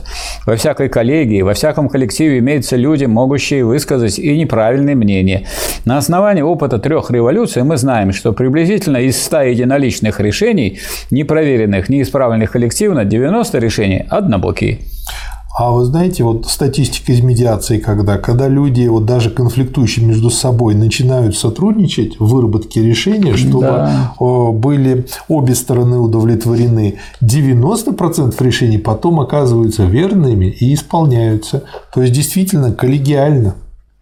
В нашем руководящем органе, в Центральном комитете нашей партии, который руководит всеми нашими советскими партийными организациями, имеется около 70 членов. Каждый имеет возможность исправить чье-либо единоличное мнение, предложение. То есть, с одной стороны, когда выдвигается предложение, оно должно выдвигаться единолично, но... Потом оно обсуждается коллективом и коллективно принимается уже общее решение. Вот. Каждый имеет возможность таким образом внести свой опыт. Если бы этого не было, если бы решения принимались единолично, мы бы имели в своей работе серьезнейшие ошибки. Потрясающе. А вот Людвиг тоже такой, можно сказать, с подвохом вопрос задает. За вами десятки лет подпольной работы. Вам приходилось подпольно перевозить и оружие, и литературу, и так далее. Не считаете ли вы, что враги советской власти могут заимствовать ваш опыт и бороться с советской властью теми же методами Сталина? Это, конечно, вполне возможно. Людвиг, не в этом ли причина строгости и беспощадности вашей власти в борьбе с ее врагами Сталина? Нет. Главная причина не в этом. Можно привести некоторые исторические примеры. Когда большевики пришли к власти, они сначала проявляли по отношению к своим врагам мягкость. Меньшевики продолжали существовать легально и выпускали свою газету. Эсеры тоже продолжали существовать легально и имели свою газету. Даже кадеты продолжали издавать свою газету. Когда генерал Краснов организовал контрреволюционный поход на Ленинград и попал в наши руки, то по условиям военного времени мы могли его по меньшей мере держать в плену. Более того, мы должны были бы его расстрелять, а мы его выпустили, на честное слово. И что же? Скоро выяснилось, что подобная мягкость только подрывает крепость советской власти. Мы совершили ошибку, проявляя подобную мягкость по отношению к врагам рабочего класса. Если бы мы повторили и дальше эту ошибку, мы совершили бы преступление по отношению к рабочему классу, мы предали бы его интересы. И это вскоре стало совершенно ясно. Очень скоро выяснилось, что чем мягче мы относимся к нашим врагам, тем больше сопротивления эти враги оказывают. Следующий вопрос. 109-я страница. Мне кажется, что значительная часть населения Советского Союза испытывает чувство страха, боязни перед советской властью, и что на этом чувстве страха в определенной мере покоится устойчивость советской власти. Вот опять же байка очередная. Сталин. Да. Вы ошибаетесь. Впрочем, ваша ошибка – ошибка многих. Неужели вы думаете, что можно было в течение 14 лет удерживать власть и иметь поддержку миллионных масс благодаря методу запугивания и устрашения? Нет, это невозможно. Да, очень хороший ответ. Ой, и вот тоже дальше, значит, комментарий. Он пишет: «Ну ведь Романовы продержались 300 лет». Сталин говорит: «Да, но сколько было восстаний, возмущений на протяжении», ну и перечисляет их всех. В Европе многие представляют себе людей в СССР по старинке, думая, что в России живут люди, во-первых, покорные, во-вторых, ленивые. Это устарелое и в корне неправильное представление. Оно создалось в Европе с тех времен, когда стали наезжать в Париж русские помещики, транжирили там награбленные деньги и пиздельничали». Это у вас какая страница? Это страница 110. А на странице 111 продолжает тему Сталин того, что вот вы только что спрашивали меня, решает ли у нас все один человек. Никогда, ни при каких условиях наши рабочие не потерпели бы теперь власти одного лица. Самые крупные авторитеты сходят у нас на нет, превращаются в ничто, как только им перестают доверять рабочие массы. Да. Как только они теряют контакт с рабочими массами. Плеханов пользовался совершенно исключительным авторитетом. И что же? Как только он стал политически хромать, рабочие забыли его, отошли от него и забыли его. Другой пример – Троцкий. Троцкий тоже пользовался большим авторитетом. Конечно, далеко не таким, как Плеханов. И что же, как только он отошел от рабочих, его забыли. Людвиг, совсем забыли? Сталин вспоминает иногда со злобой. Людвиг, все со злобой. Сталин, что касается наших рабочих, то они напоминают о Троцком со злобой, с раздражением, с ненавистью. Да. Вот так. Очень понятно и популярно объясняет. Ну и дальше он резюмирует, что 90% трудящихся, крестьян и рабочих поддерживают советскую власть, и в этом, собственно говоря, и есть ее силы и устойчивость. Там еще дальше, вот на 113-й странице, их беседа подошла к тому, что Сталин рано в себе почувствовал оппозиционность. Ну, во-первых, с одной стороны, Людвиг процитировал некого Массарика, который заявил, что осознал себя социалистом уже с 6-летнего возраста. Ну, это явное позерство. Как бы не может 6-летний ребенок осознать себя марксистом или социалистом. Да, это брехня. Да.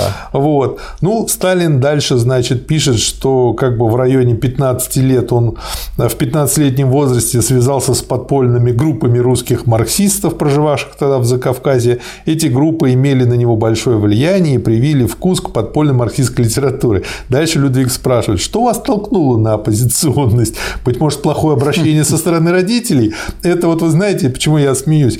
Мне это напоминает современных психологов, которые все сводят к тому, что там вот как у Фрейда Фрейда и у прочих, что в детстве что-то, какой-то в пупердатном возрасте что-то на него, его стукнули, или он упал. И с тех пор он делает революцию, да. Сталин говорит, нет, мои родители были необразованные люди, но обращались они со мной совсем неплохо. Другое дело православная духовная семинария, где я учился тогда. Из протеста против издевательского режима иезуитских методов, которые имелись в семинарии, я готов был стать и действительно стал революционером, сторонником марксизма, как действительно революционного учения. Да.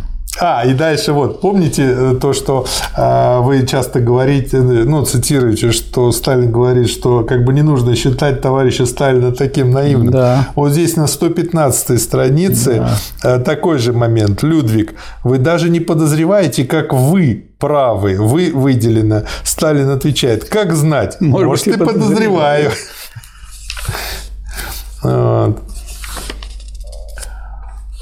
Есть еще что добавить по этому материалу? Сейчас посмотрим. У меня страница 118 есть. Давайте. Людвиг, я вам очень благодарен за это заявление. Разрешите задать вам следующий вопрос. Вы говорите об «уравниловке» в кавычках. Причем это слово имеет определенный иронический оттенок по отношению ко всеобщему уравнению. Но ведь всеобщее уравнение является социалистическим идеалом. Сталин. Такого социализма, при котором все люди получали бы одну и ту же плату, одинаковое количество мяса, одинаковое количество хлеба, носили бы одни и те же костюмы, получали бы одни и те же продукты в одном и том же количестве, такого социализма марксизм не знает. Марксизм говорит лишь одно: пока окончательно не уничтожены классы, пока труд не стал и средством для существования первой потребностью людей, добровольным трудом на общество, люди будут оплачиваться за свою работу по труду, от каждого по его способностям, каждому по его труду. Такова марксистская формула социализма, то есть формула первой стадии коммунизма, первой стадии коммунистического общества. Только на высшей стадии коммунизма, только при высшей фазе коммунизма каждый, трудясь в соответствии со своими способностями, будет получать за свой труд в соответствии со своими потребностями. От каждого по способностям, каждому по потребности. Вот интересно, как Сталин разговаривает с этим хорошим писателем и таким добросовестным писателем. И в то же время он спокойно отвечает не так, как хотелось бы этому писателю. Поверьте, что миллионы за границей, не знающие о некоторых ваших словах и делах, знают о вашей легендарной трубке.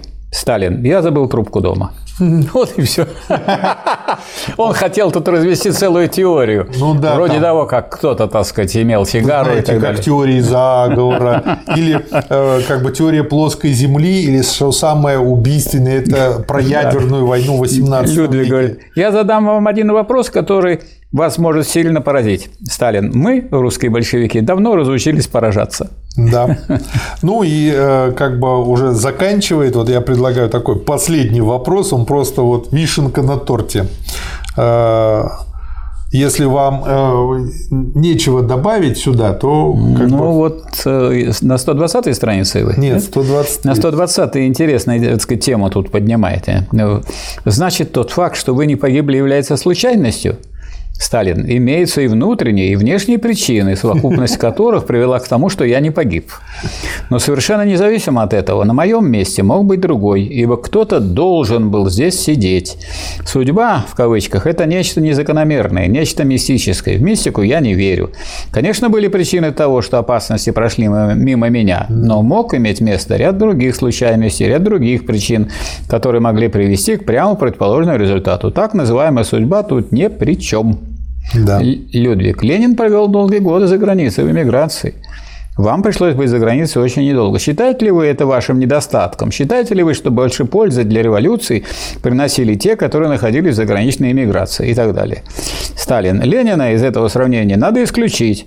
Очень немногие из тех, которые оставались в России, были так тесно связаны с русской действительностью, с рабочим движением внутри страны, как Ленин, хотя он и находился долго за границей. Всегда Ленин знал больше, чем те, которые оставались в России. Да. Интересное замечание. Он получал же столько корреспонденции. Да. Последний вопрос, такая вишенка на торте, Людвиг. является. Вот тут еще ведь есть европейский шовинизм. Вот он вот вылазит там, где он говорит, что вот те революционеры, которые были много за границей, они больший вклад внесли. И последний вопрос тоже. Является ли Октябрьская революция в каком-либо смысле продолжением и завершением Великой Французской революции? Ну, это вот как бы начал за здравие, кончил за упокой. Сталин. Замечательный. Октябрьская революция не является ни продолжением, ни завершением Великой Французской революции. Целью Французской революции была ликвидация феодализма для утверждения капитализма. Целью же Октябрьской революции является ликвидация капитализма для утверждения социализма. И все. Точка. И точка. Потрясный материал. Замечательный. Учитесь, так сказать, красноречию у товарища Сталина. Да. Следующий очень интересный материал, хотя и очень короткий, о значении и задачах бюро жалоб. Понятно, что такое бюро жалоб и какую роль оно играет. Это функция обратной связи, получение информации, анализа и что дальше нужно исправлять. Просто две короткие цитаты отсюда. Ленин говорил, что без аппарата мы давно бы погибли, а без систематической упорной борьбы за улучшение аппарата мы наверняка погибнем. Это страница 135 и страница 136. Будем надеяться, что пятидневник по работе бюро жалоб послужит толчком к дальнейшему развертыванию работы бюро жалоб по пути, указанному нашим учителем Лениным. Следующий материал очень интересный. Страница 146 и далее. Господин Кэмпбелл привирает. Интервью, в кавычках, это замечательно тем, имеется в виду его интервью к Кэмпбеллу, что в нем что не фраза, то небылица или сенсационная передержка, имеющие целью создать рекламу для книги и ее автора. И дальше он как бы начинает в своей манере говорить, там, господин Кэмпбелл явным образом фантазирует и дальше. Когда он, например, говорит, что беседа со Сталином, начатая в 1:00 дня, продолжалась долго после наступления ночи до зари. На самом деле беседа продолжалась не более 2 часов. Вот зачем он так врет, когда ему самому Кэмпбеллу, он же не писал ее на диктофон, дали протокольную запись. Это реклама. Да. Реклама была и раньше. Да. Но он сам себя рекламирует, этот Кэмпбелл, на фоне Сталина. Сталин как средство, так сказать, высветить себя. Да. Господин Кэмпбелл привирает, когда он утверждает, что Сталин взял мою руку обеими руками и сказал: мы можем стать друзьями. Так еще, наверное, заискивающе. Да. Вот. Господина Кэмпбелла явным образом подводит желание поспекулировать на Сталине. И дальше он еще и еще раз привирает по поводу Троцкого и Сталина.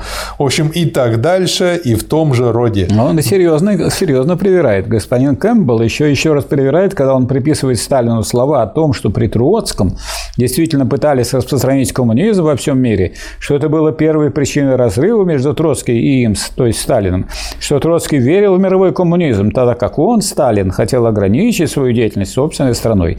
Да. В эту бессмысленную небылицу, переворачивающую факты вверх дном, могут поверить разве только перебежчики в лагерь Каутских и Вельцев. На самом деле беседа с Кэмпбеллом не имела никакого отношения к вопросу о Троцком, и имя Троцкого не упоминалось вовсе во время беседы, и так далее, и в том же роде. Господин Кэмпбелл упоминает в своей книге о записи беседы со Сталиным, но он не счел нужным опубликовать ее в своей книге. Почему?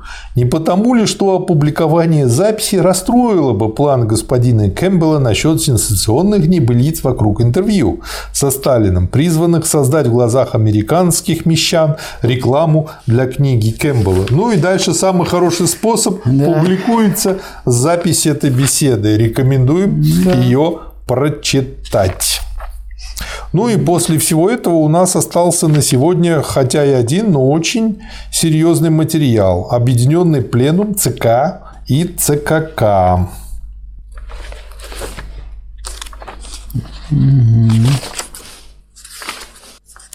И первый материал, который здесь называется «Итоги первой пятилетки». Доклад 7 января 1933 года. Первый раздел. Международное значение пятилетки.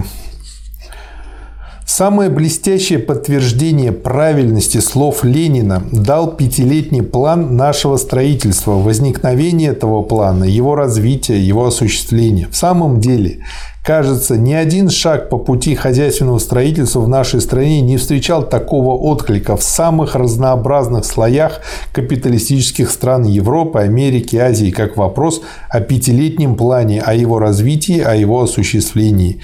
Первое время пятилетний план был встречен со стороны буржуазии и ее печати насмешкой, типа фантазия. Потом, когда начало выясняться, что осуществление пятилетнего плана дает реальные результаты, они стали бить в набат, утверждая, что пятилетний план угрожает существованию капстран. Затем, когда и этот трюк, использованный против советской власти, не дал ожидаемых результатов, открылась серия путешествий в СССР. Там были и рабочие делегации, и не только. С этого времени и начался раскол так называемого общественного мнения буржуазной печати, буржуазных обществ, всякого рода и так далее. Одни утверждали, что пятилетний план потерпел полный крах, другие, наоборот, уверяли, что хотя большевики скверные люди, с пятилетним планом у них все же выходит дело, и они, должно быть, добьются своей цели. Дальше он приводит здесь кучу цитат, с одной стороны, из тех, кто врал против нас, а с другой стороны, тех, кто удосужился сказать про нас правду. Ну и резюмирует, что успехи пятилетки мобилизуют революционные силы рабочего класса всех стран против капитализма. Таков неоспоримый факт. То есть, это у вас какая страница? Это страница 171. У меня вот есть уже материал. Давайте. На 172. Это второй раздел. Основная задача пятилетнего плана и путь ее осуществления. И вот тут, разобрав, так сказать, разные всякие точки зрения по этому поводу, как всегда делает Сталин, и Сталин развеивает их и дает истину. Основная задача пятилетки состояла в том, чтобы перевести нашу страну с ее отсталой, подчас средневековой техникой на рельсы новой современной техники. Далее. Основная задача пятилетки состояла в том, чтобы, превращая СССР в страну индустриальную, вытеснить до конца капиталистические элементы, расширить фронт социалистических форм хозяйства и создать экономическую базу для уничтожения классов в СССР, для построения социалистического общества. Основная задача пятилетки состояла в том, чтобы перевести мелкое и раздробленное сельское хозяйство на рельсы крупного коллективного хозяйства, обеспечить тем самым экономическую базу социализма в деревне и ликвидировать таким образом возможность восстановления капитализма в СССР. Соображением и чем диктовалась вот необходимость. То есть, обращая внимание, он не просто перечисляет, в чем были основные задачи, а объясняет, почему они возникли. И почему нужно было срочно это сделать. Какими соображениями, так сказать, руководствовались при этом? Соображением о том, что советская власть не может долго держаться на базе отсталой промышленности, что только современная крупная промышленность, не только не уступающая, но могущая со временем превзойти промышленность капиталистических стран, может служить действительным и надежным фундаментом для советской власти. Соображением о том, что советская власть не может долго базироваться на двух противоположных основах. Вот поляки собирались, коллективизацию не делали, а промышленность вроде как развивали, социалистическую. На крупной социалистической промышленности, которая уничтожает капиталистические элементы, и на мелком единоличном крестьянском хозяйстве, которое порождает капиталистические элементы. Вот и слово «уничтожает», и слово «порождает» выделено на черном, чтобы было видно, что это острейшее не просто противоречие, а прямо противоположность. Соображением о том, что пока не подведена под сельское хозяйство база крупного производства, пока не объединены мелкие крестьянские хозяйства в крупные коллективные хозяйства, опасность восстановления капитализма в СССР является самой реальной опасностью из всех возможных опасностей. И вот при Сталине такие опасности были ликвидированы, а вот после Сталина аналогичные опасности не только не были ликвидированы, а были, так сказать, пущены в ход. И после этого на 175-й странице вверху он выводит, так в чем же состояло основное звено пятилетнего плана. Основное звено пятилетнего плана состояло в тяжелой промышленности с ее сердцевиной – машиностроением, ибо только тяжелая промышленность способна реконструировать и поставить на ноги и промышленность в целом, и транспорт, и сельское хозяйство. С нее и надо было начать осуществление пятилетки. Стало быть, восстановление тяжелой промышленности нужно было положить в основу осуществления пятилетнего плана. Дальше на странице 177. Пересесть с обнищалой мужицкой лошади на лошадь крупной машинной индустрии. Вот какую цель преследовала партия, вырабатывая пятилетний план и добиваясь его осуществления. Уверенность партии в осуществимости пятилетки и вера в силы рабочего класса были до того сильны, что партия нашла возможным поставить себе задачу осуществить это трудное дело не в 5 лет, как этого требовал пятилетний план, а в 4 года. Факты показали впоследствии, что партия была права. Третий раздел. Итоги пятилетки в 4 года в области промышленности. Страница 178.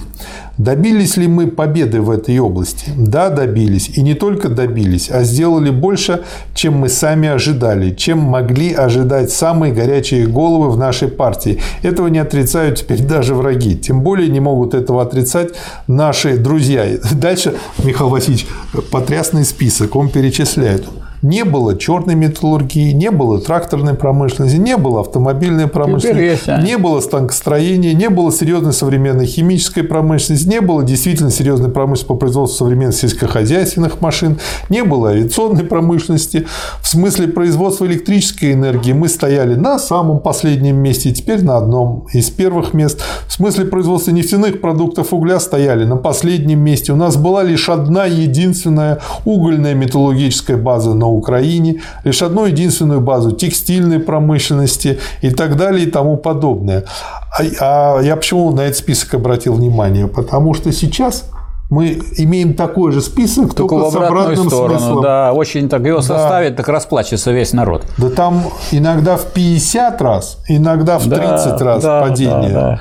Мы не только создали эти новые громадные отрасли промышленности, но мы их создали в таком масштабе и в таких размерах, перед которыми бледнеют масштабы и размеры европейской индустрии. Какая страница? Что добавите, Михаил Васильевич? Страница какая у вас? Ваша. Ваша, моя.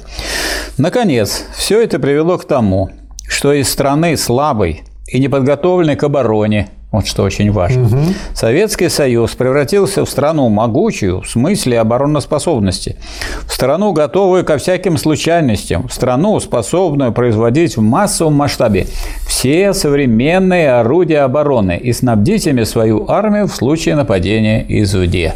Да. Вот о чем, так сказать, доложил народу товарищ Сталин. Поэтому, когда какие бы ни были перипетии во время войны, основа была такой, что она позволяла в конечном итоге превзойти Германию и ее сателлитов по объему производства всех необходимых видов оружия и тем самым победить. На 181 странице он вот в этом докладе он всегда потом заканчивает. А как дело обстоит с капиталистическими странами? Да. И там у них… Да, но вот те страны, те данные, которые он дает, официальные данные, это вообще поэзия. Ничего похожего мы сейчас не наблюдаем. И даже вообще говорить… Как можно вообще сейчас говорить о каких-то успехах нашей экономики по сравнению с тем, что было вот это сталинское время? У нас нулевой рост, Михаил Васильевич. Как вы можете? Это новое. В то время как объем промышленной продукции СССР к концу 1932 года вырос в сравнении с довоенным уровнем до 334%, объем промышленной продукции Соединенных Штатов Америки, САСШ, снизился за тот же период до 84% до военного уровня, а тут 334% рост. Англия до 75%, Германия до 62%. В то время как объем промышленной продукции СССР вырос к концу 1932 года в сравнении с уровнем 1928 года до 219%, объем промышленной продукции САСШ североамериканских Соединенных Штатов снизился за тот же период до 56%, а Англии до 80%, Германии до 50%, Польши до 54%. Нам говорят, что все это хорошо, построено много новых заводов, заложено снова индустриализации, но было бы гораздо лучше отказаться от политики индустриализации, от политики расширения производства, средств производства, или, по крайней мере, отложить это дело на задний план, чтобы производить больше ситца, обуви, одежды и прочих предметов широкого потребления. Предметов широкого потребления действительно произведено меньше, чем нужно, и это создает известные затруднения. Но тогда надо знать и надо отдать себе отчет, к чему привела бы нас подобная политика отодвигания на задний план задач индустриализации. Конечно, мы могли бы на 1,5 миллиарда рублей валюты, истраченных за этот период на оборудование нашей тяжелой промышленности, отложить половину на импорт хлопка, кожи, шерсти, каучука и так далее. У нас было бы тогда больше ситца, обуви, одежды, но у нас не было бы тогда ни тракторной, ни автомобильной промышленности, не было бы сколько-нибудь серьезной черной металлургии, не было бы металла для производства машин, и мы были бы безоружны перед лицом вооруженного новой техникой капиталистического окружения. Мы лишили бы себя тогда возможности снабжать сельское хозяйство тракторами и сельхозмашинами, стало быть, мы сидели бы без хлеба. Вот, так сказать, что товарищ Сталин доложил трудящимся страны. И дальше на 183 странице. Правильно ли поступала партия, проводя политику наиболее ускоренных темпов? Да, безусловно, правильно. Нельзя не подгонять страну, которая отстала на 100 лет и которая угрожает из-за ее отсталости смертельная опасность. Вот, говорят, Сталин не готовился, страна не готовилась к войне. Вот вся подготовка, вот она. Но, обратите внимание, вот дальше, на 184-й странице, Михаил Васильевич, не было задачи загнать лошадку до смерти. Не было. Поэтому очень интересный вопрос, на который Сталин дает ответ. Можно ли сказать, что во второй пятилетке, 184 внизу, придется проводить такую же точно политику наиболее ускоренных темпов? Нет, нельзя этого сказать. Во-первых, в результате успешного проведения пятилетки мы уже выполнили в основном ее главную задачу – подведение базы новой современной техники. Во-вторых, в результате успешного выполнения пятилетки нам удалось уже поднять обороноспособность страны на должную высоту. И, наконец, в результате успешного выполнения пятилетки нам удалось построить десятки и сотни новых больших заводов и комбинатов, имеющих новую сложную технику. И это значит, что в объеме промышленной продукции второй пятилетки основную роль будут играть уже не старые заводы, техника которых уже освоена, как это имело место в период первой пятилетки, а новые заводы, техника которых еще не освоена и которую надо освоить. Но освоение новых предприятий и новой техники представляет гораздо больше трудностей, чем использование старых или обновленных заводов и фабрик, техника которых уже освоена. Оно требует больше времени для того, чтобы поднять квалификацию рабочих и инженерно-технического персонала и приобрести новые навыки для полного использования новой техники. Поэтому и темпы, собственно говоря, планируются ниже роста. Дальше он, кстати, потом показывает очень интересную вещь. Он показывает о том на странице 187. Вот что... на 186 я бы цифру привел. Хорошо. В период первой пятилетки ежегодный прирост промышленной продукции составлял в среднем 22%.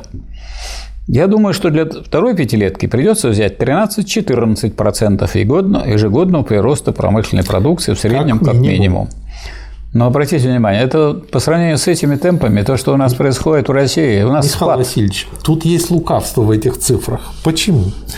А вот это следующая страница. Смотрите, возьмем, например, 25-й год, период восстановительный, годовой прирост продукции 66%. Валовая продукция промышленности составляла 7 700 миллионов рублей. 66% прироста составляло тогда в абсолютных цифрах 3 миллиарда с лишним. Стало быть, каждый процент прироста равнялся тогда 45 миллионам рублей. Да? Вот это и следующая страница очень важная. Да, обращаю ваше Сталин внимание. Экономически. Да. Возьмем теперь 28-й год. Он дал 26%, не 66% прироста. То есть почти втрое меньше в процентном отношении, чем 25-й год.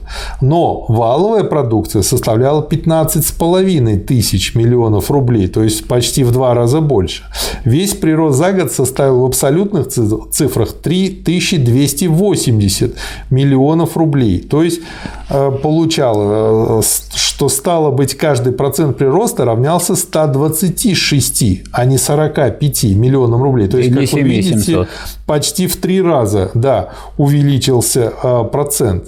Возьмем, наконец, 31 год, он дал 22%, но здесь уже каждый процент прироста давал 250 миллионов рублей. То есть, получается очень интересная вещь. О чем все это говорит?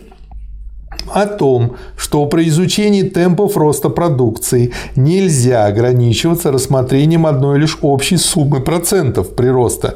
Надо еще знать, что скрывается за каждым процентом прироста и какова общая сумма годового прироста. Вот, то есть, получается, знаете, я вспомнил поговорку. Тут и дальше и еще одну вещь потом тоже скажу. Знаете, такая поговорка: пока толстый сохнет, худой сдохнет. Да. Вот это из этой области. Поэтому только вот со знаком плюс. Уже, наоборот. Уже толстые стали. Да. В этом смысле. Дальше. Следующая страница, цитата. «Нет оснований сомневаться в том, что прирост продукции в 1933 году в абсолютных цифрах при норме 16% прирост составит не менее 5 миллиардов рублей». То есть, получается, 320-340 миллионов рублей будет равняться 1% прироста. И тут меня просто как бы осенила очень интересная вещь. Вот Сталин и Ленин все время говорили о темпах роста экономики. Это следующий абзац. Вот как оборачивается дело товарищей, если рассматривать вопрос о темпах и процентах прироста конкретно. Да? Но темп-то это скорость, а процент это ускорение. Чисто математически, да, получается. То есть, это просто показывает, насколько глубоко Сталин видел экономику. Он ее видел очень цельно и очень здорово анализировал. А это не является очевидным, как бы, выводом. То есть, для меня это был неочевидный вывод. Тут вот есть два экономических показателя. Один темп роста, а другой темп прироста. Угу. И надо их и тот, и другой использовать, да, и видеть. Да, да. На какую страницу у вас помечено? У меня на странице 190-191. Так, ну тогда идем дальше. 4-й раздел. Итоги пятилетки в 4 года в области сельского хозяйства. Ну что, там вообще, как говорится, еще веселей. Да. Вот. Там получается, что пятилетка в области сельского хозяйства есть пятилетка коллективизации, из чего исходила партия, проводя коллективизацию. Исходила из того, что для упрочнения диктатуры пролетариата и построения социалистического общества, кроме индустриализации, необходим еще переход от мелкого индивидуального крестьянского хозяйства к крупному и так далее и тому подобное. Мы об этом много говорили. Да. Вот. И дальше здесь темпы идут вообще в 3-5 раз. То есть, ничуть не меньший, но опять же он говорит о подобных мерках, как темп и процент, то есть скорость и ускорение. И я здесь еще одну мысль для себя увидел, а эта мысль как раз скрывается за тем, чем сейчас любят манипулировать. То есть, смотрите, Михаил Васильевич, в 1917 году половину рабочего дня оплачивали работнику, сейчас 40 минут. Это же следствие чего? Это следствие технологического прироста производительности труда.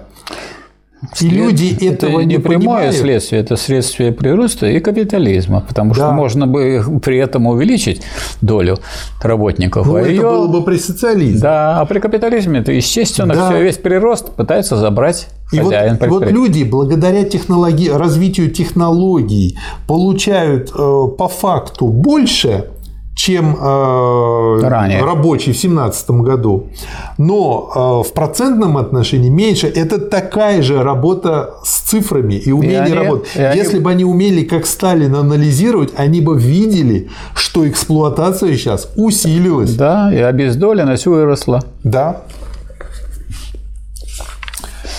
Вот. Вы говорили, у вас какая страница? 190-191. Жарьте марш, маэстро. Партия добилась того, что в продолжение каких-нибудь 3 лет Она сумела организовать более 200 тысяч коллективных хозяйств и около 5 тысяч совхозов зернового и животноводческого направления, добившись одновременно расширения посевных площадей за 4 года на 21 миллион гектаров. Вот задачи, какие решали в масштабах всей России. Да. Сейчас таких задач вообще никто не решает и не ставит даже. Давайте, говорит, купите гектар. Михайлович, перевыполнение пятилетки в 3 раза. Это же неприлично. Партия добилась того, что в колхозы объединяют теперь свыше 60% крестьянских хозяйств. То есть, в принципе, вопрос решен с коллективизацией. Да. С охватом свыше 70% всех крестьянских площадей, что означает перевыполнение пятилетки в 3 раза. Партия добилась того, что вместо 500-600 миллионов пудов товарного хлеба, заготовлявшегося в период преобладания индивидуального крестьянского хозяйства, она имеет теперь возможность заготовлять 1200-1400 миллионов пудов товарного зерна ежегодно. Партия добилась того, что кулачество, как класс, разгромлено, хотя и не добито еще. Трудовое крестьянство освобождено от кулацкой кабалы и эксплуатации, и под советскую власть подведена прочная экономическая база в деревне, база коллективного хозяйства. Да. Поэзия, так же, как стихи. С промышленностью. А как обстоит дело с сельским хозяйством в кап-странах? А там минус 8-10%. Да, скучно даже читать. США минус 15%, да. Германии, Чехословакии минус 22-30%, в Латвии и Литве минус 25-30%. Как бы у них старые песни о главном 33%. Очень интересная тема, начата на странице 192, и дальше продолжается несколько страниц. На самом деле… у меня 193 тут выделено. Да, я дам вам слово. Почему я выделил эти все страницы, вот 192, 93, 94, 95, почти как единое целое? А потому что я вижу вот здесь один из корешков потребительно-стоимостной метрики Ельмеева. Да. Вот. Он здесь говорит, начинает на 192-й странице. Говорят, что колхозы и совхозы не вполне рентабельны, что они поглощают уйму средств и так далее и тому подобное. Но они-то рентабельны по стоимостной метрике. А Сталин, он еще тогда не было создано этой теории, но он вот это понимал, все равно чувствовал и видел, что нужно брать в целом всю систему. А когда берешь в целом, когда начинаешь в них инвестировать и ждешь момента, когда они начинают работать на все целое, поначалу они не рентабельны. Так они брали рентабельность по отношению к самому хозяйству, а Сталин берет рентабельность по отношению ко всему народному хозяйству. И поэтому проект более долгий получается, просто он не сразу виден получается. И это ему помогало видеть. Да. Что у вас на 193? А вот на 193 это и подчеркивает Сталин. На рентабельность нельзя смотреть торгашески с точки зрения данной минуты. Рентабельность надо брать с точки зрения общенародного хозяйства в разрезе нескольких лет. Да. То есть надо посмотреть, что это дало, вот это преобразование, которое вы сделали в хозяйстве, в технике, там, в повышении квалификации, снизили цены. Не повысили, а снизили. К чему это привело в целом для народного хозяйства? К общему улучшению и в каких размерах? Да. Только такая точка зрения может быть названа действительно ленинской, действительно марксистской. И эта точка зрения обязательна не только в отношении промышленности, но в еще большей степени в отношении колхозов и совхозов. Вы только подумайте, в каких-нибудь 3 года мы создали более 200 тысяч колхозов и около 5 тысяч совхозов. То есть мы создали совершенно новые крупные предприятия, имеющие такое же значение для сельского хозяйства, как крупные заводы и фабрики для промышленности. Назовите страну, которая сумела создать в продолжение 3 лет не 205 тысяч новых крупных предприятий, а хотя бы 25 тысяч таких предприятий. Вы не назовете, ибо нет и не бывало такой страны. А мы создали 205 тысяч новых предприятий в сельском хозяйстве. И вот есть, оказывается, на свете люди, которые требуют, чтобы эти предприятия сразу стали рентабельными. А если они не станут сразу рентабельными, то разрушить и распустить их. Не ясно ли, что лавры Герострата не дают спать этим более чем странным людям. Люди должны, как козлики, после рождения уметь сразу ходить, блеять и бегать за мамкой. Да. Иначе они не люди. На странице 194. Осуществляя 5-летку по сельскому хозяйству, партия проводила коллективизацию ускоренными темпами. Правильно ли поступала партия, проводя политику ускоренных темпов коллективизации? Да, безусловно, правильно, хотя и не обошлось здесь без некоторых увлечений. Проводя политику ликвидации кулачества как класса и выкорчевывая кулацкие гнезда, партия не могла остановиться на полдороге. Это во-первых. Во-вторых, пользуясь отсутствием частной собственности на землю, национализация земли, с другой стороны, партия имела все возможности форсировать коллективизацию сельского хозяйства. Значит ли это, что мы должны проводить политику форсирования темпов коллективизации и в период второй пятилетки? Вот опять же, видите, он задает вопрос с точки зрения того, насколько можно щадяще развивать страну. Нет, не значит. Дело в том, что мы уже закончили, ну, если мы в 3 раза перекрыли, по сути дела, сделали 3 пятилетки за одну. В основном коллективизацию основных районов СССР. Стоит ли после этого пороть горячку насчет быстрых темпов коллективизации? Ясно, что не стоит. Теперь задача состоит в том, чтобы укрепить колхозы организационно, вышибить оттуда вредительские элементы, подобрать настоящие проверенные большевистские... Страница 196. Кадры для колхозов и сделать колхозы действительно большевистскими. Теперь в этом главное. Так обстоит дело с 5-леткой в 4 года в области сельского хозяйства. Потрясающе. Да. 5-й раздел. Итоги 5-летки в 4 года в области улучшения материального положения рабочих крестьян. То есть, если бы у нас был бы какой-то капитализм, Владимир Владимирович выступил бы. У нас вот в промышленности хорошо, в сельском хозяйстве хорошо, празднуем Новый год. Все. А тут он говорит о главном, о том, для чего нужна эта промышленность, сельское хозяйство. Во-первых, значит, чего они достигли к тому времени? В уничтожении безработицы и ликвидации неуверенности в завтрашнем дне среди рабочих.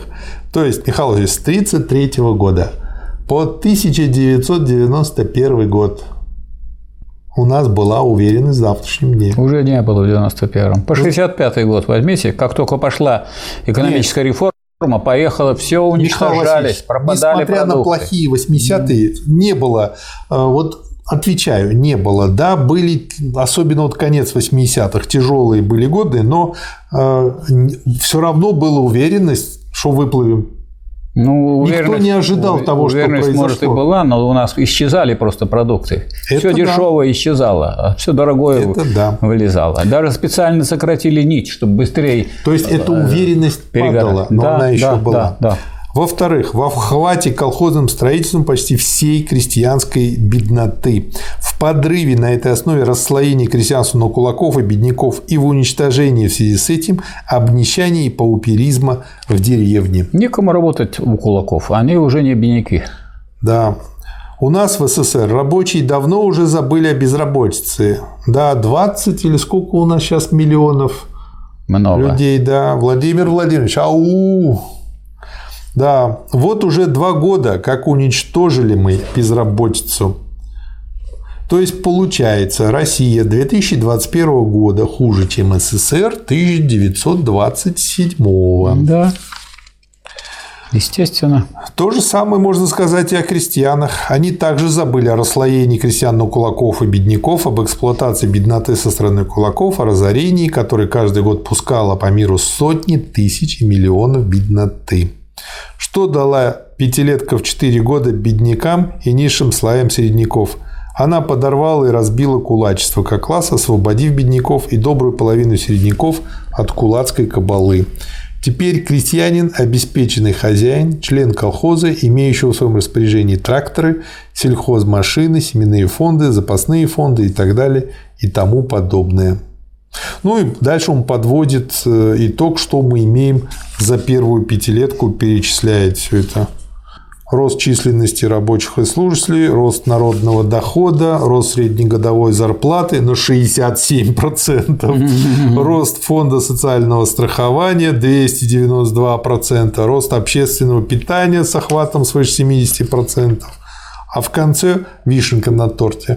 А как дело с материальным положением рабочих и крестьян в КАП-странах? Ну и там, как всегда, например, число занятых рабочих уменьшилось в США с 8,5 миллиона человек в 1928 году до 5,5 миллиона в 1932 году. Ну и во всех остальных не лучше. Не лучше и с крестьянскими массами там же.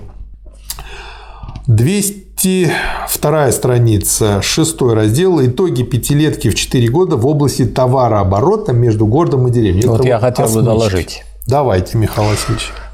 Значит, здесь очень важный не только практический, исторический и теоретический вопрос. А что за торговля такая появилась новая, которой раньше не было? Раньше торговля была таким явлением, которое регулировал закон стоимости. А здесь что это такое? Угу. Вот производственная смычка, пишет Сталин, между городом и деревней есть основная форма смычки, но одной лишь производственной смычки недостаточно. Ее надо дополнить смычкой товарной, для того, чтобы связь между городом и деревней стала прочной и неразрывной. Этого можно добиться лишь через развертывание советской торговли.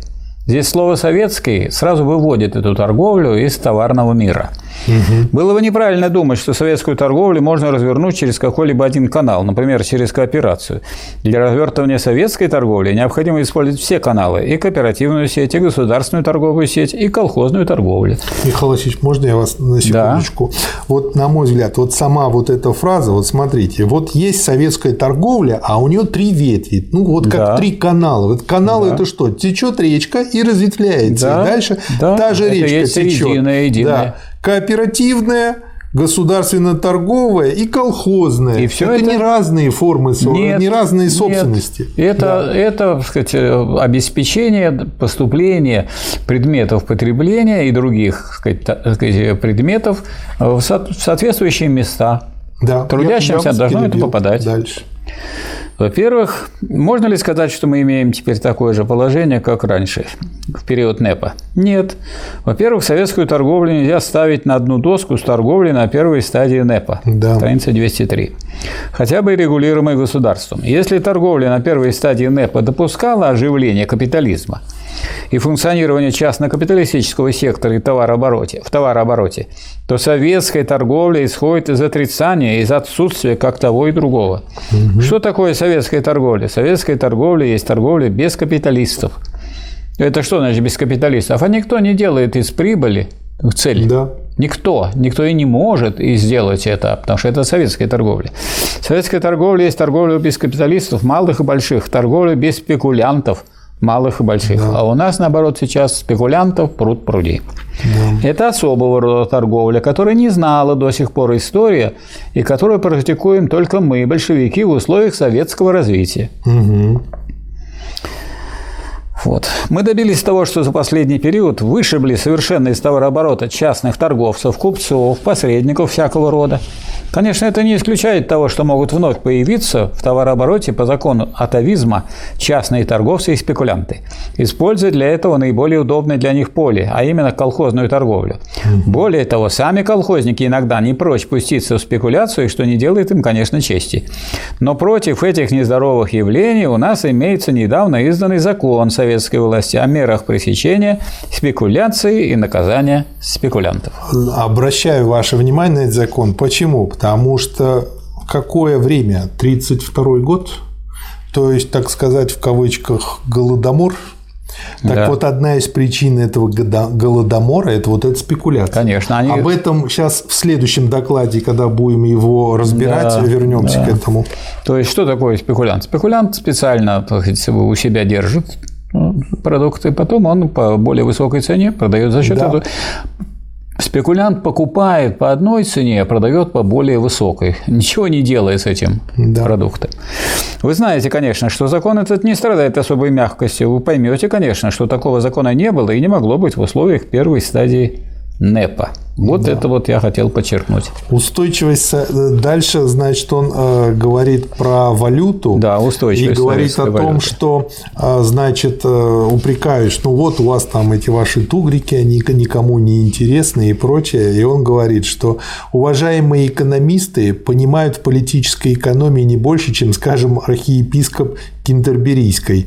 То есть, что он имеет в виду? Они, конечно, хорошие как бы экономисты, но они буржуазные экономисты. Да, а что они понимают в социалистической экономике, которую они вообще никакого представления не имеет. Как можно утверждать, что наша советская валюта не представляет никакой ценности? Разве это не факт, что на эту валюту строили мы Магнитострой, Днепрострой, Кузнецкстрой, Сталинградский, Харьковский тракторные заводы, Горьковские и Московские автомобильные заводы, сотни тысяч колхозов и тысячи совхозов. А они все о своем золоте. Как будто вот это золото полижешь и будешь сыт, одет, здоров, обут. Хотя, между прочим, это золото просто товар особого рода, так что он тоже товар. Товар, а не нечто особенное. Чем обеспечивается устойчивость советской валюты, если иметь в виду, конечно, организованный рынок, имеющий решающее значение в товарообороте страны, а не рынок неорганизованный, имеющий лишь подчиненное значение?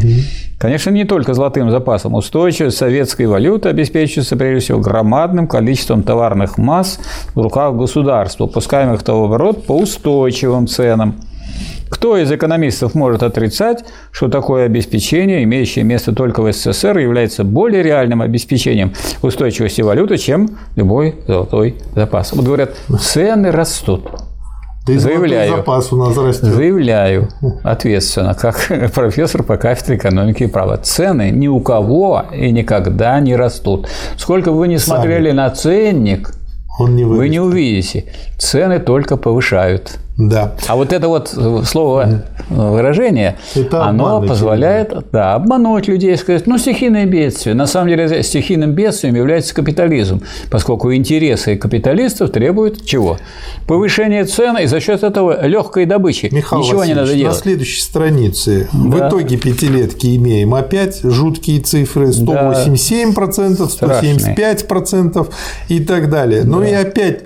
Вишенка на торте. На торте совершенно другую картину представляет положение товарооборота внутри капстран, где кризис привел к катастрофическому сокращению торговли. Седьмой раздел. Итоги пятилетки в 4 года в области борьбы с остатками враждебных классов. Что добавить? А вот тут на 207 странице говорится, что к чему должно было привести в отношении капиталистических элементов, к чему на самом деле привело. Вот то, что мы повыгоняли, так сказать, из сферы торговли, из сельского хозяйства, из промышленности, вот все эти капиталистические элементы. Это привело к тому, что оказались вышиблены из колеи последние остатки умирающих классов. Некоторые не понимают, класс этот умирает, что он будет делать? Будет сопротивляться всеми средствами. Частные промышленники, их челядь, частные торговцы, их приспешники, бывшие дворяне и попы, кулаки, подкулачники, бывшие белые офицеры и урядники, бывшие полицейские и жандармы, всякого рода буржуазные интеллигенты шовинистического толка и все прочие антисоветские элементы. Будучи вышибленными из колеи и разбросавшись по лицу всего СССР, эти бывшие люди расползлись по нашим заводам и фабрикам, по нашим учреждениям и торговым организациям, по предприятиям железнодорожного и водного транспорта и, главным образом, по колхозам и совхозам. Расползлись и укрылись они там, накинув маску рабочих, в кавычках, и крестьян, в кавычках, причем кое-кто из них пролез даже в партию. С чем они пришли туда? Конечно, с чувством ненависти к советской власти, с чувством лютой вражды к новым формам хозяйства, быта, культуры. Как вы думаете, должно было поступить советское государство? Подавлять эти элементы или давать им возможность действовать? И вот здесь очень тонкий момент. Страницы 208 и 209. Я раньше, в детстве особенно, задался вопрос. Украл человек что-то, но он же не убил никого. За что ему, в общем, такое большое наказание? 10 лет, 12 за хищение социалистической собственности. Но дело в том, что в этом как раз и проявляется классовая борьба дальше при социализме, потому что она уже переходит в форму воровства и хищения различных вариантов. А получается, тогда, раз в этом классовость борьбы, то тогда это самые страшные преступления при социализме. Вот прямо написано здесь у Сталина. И вот бывшие люди из рядов эксплуататорских классов используют частно-собственнические привычки колхозников, чтобы организовать расхищение общественного имущества и тем поколебать основу советского строя – общественную собственность. Это и страница. По этой причине, поскольку это на основу как раз-таки замашка, и такое наказание. Конечно, только если на основу. Многие наши товарищи, наши и нынешние многие товарищи, благодушно смотрят на подобное явление, не понимая смысла. А помните хрущевские мелкие хищения? 50 рублей возьмете, ничего. Так это значит, можно все-таки утащить. так это еще хуже. Потому что это вот по чуть-чуть и все. Если каждый по чуть-чуть. Тащи с завода всякий гость. Ведь ты хозяин, а не гость. Да. Многие наши товарищи благодушно смотрят на подобное явление, не понимая смысла и значения фактов массового воровства и хищения. Дескать, вот какой злобный Сталин боролся с ними. Они, как слепые, проходят мимо этих фактов, полагая, что тут нет ничего особенного. Но они, эти товарищи, глубоко заблуждаются. Основой нашего строя является общественная собственность, так же, как основой капитализма собственность частная. Вот. Если капиталисты провозгласили частную собственность священной и неприкосновенной, добившись свое время укрепления капиталистического строя, то мы, коммунисты, должны быть не хуже капиталистов. Тем более должны провозгласить общественную собственность священной и неприкосновенной, чтобы закрепить тем самым новые социалистические формы хозяйства во всех областях производства и торговли. Допускать воровство и хищение общественной собственности все равно, идет ли дело о собственности государственной или о собственности кооперативной и колхозной, и проходить мимо подобных контрреволюционных безобразий значит содействовать подрыву советского строя, опирающегося на общественную собственность, как на свою базу. Из этого исходило наше советское правительство, когда оно издало недавно закон об охране общественной собственности. То есть не только надо было строить, а надо было использовать диктатуру пролетариата, чтобы сохранить то, что строит. И вот в этом второй корешок системы Ельмеева, его метрики. Вот на странице 210 говорится: сильная и мощная диктатура пролетариата.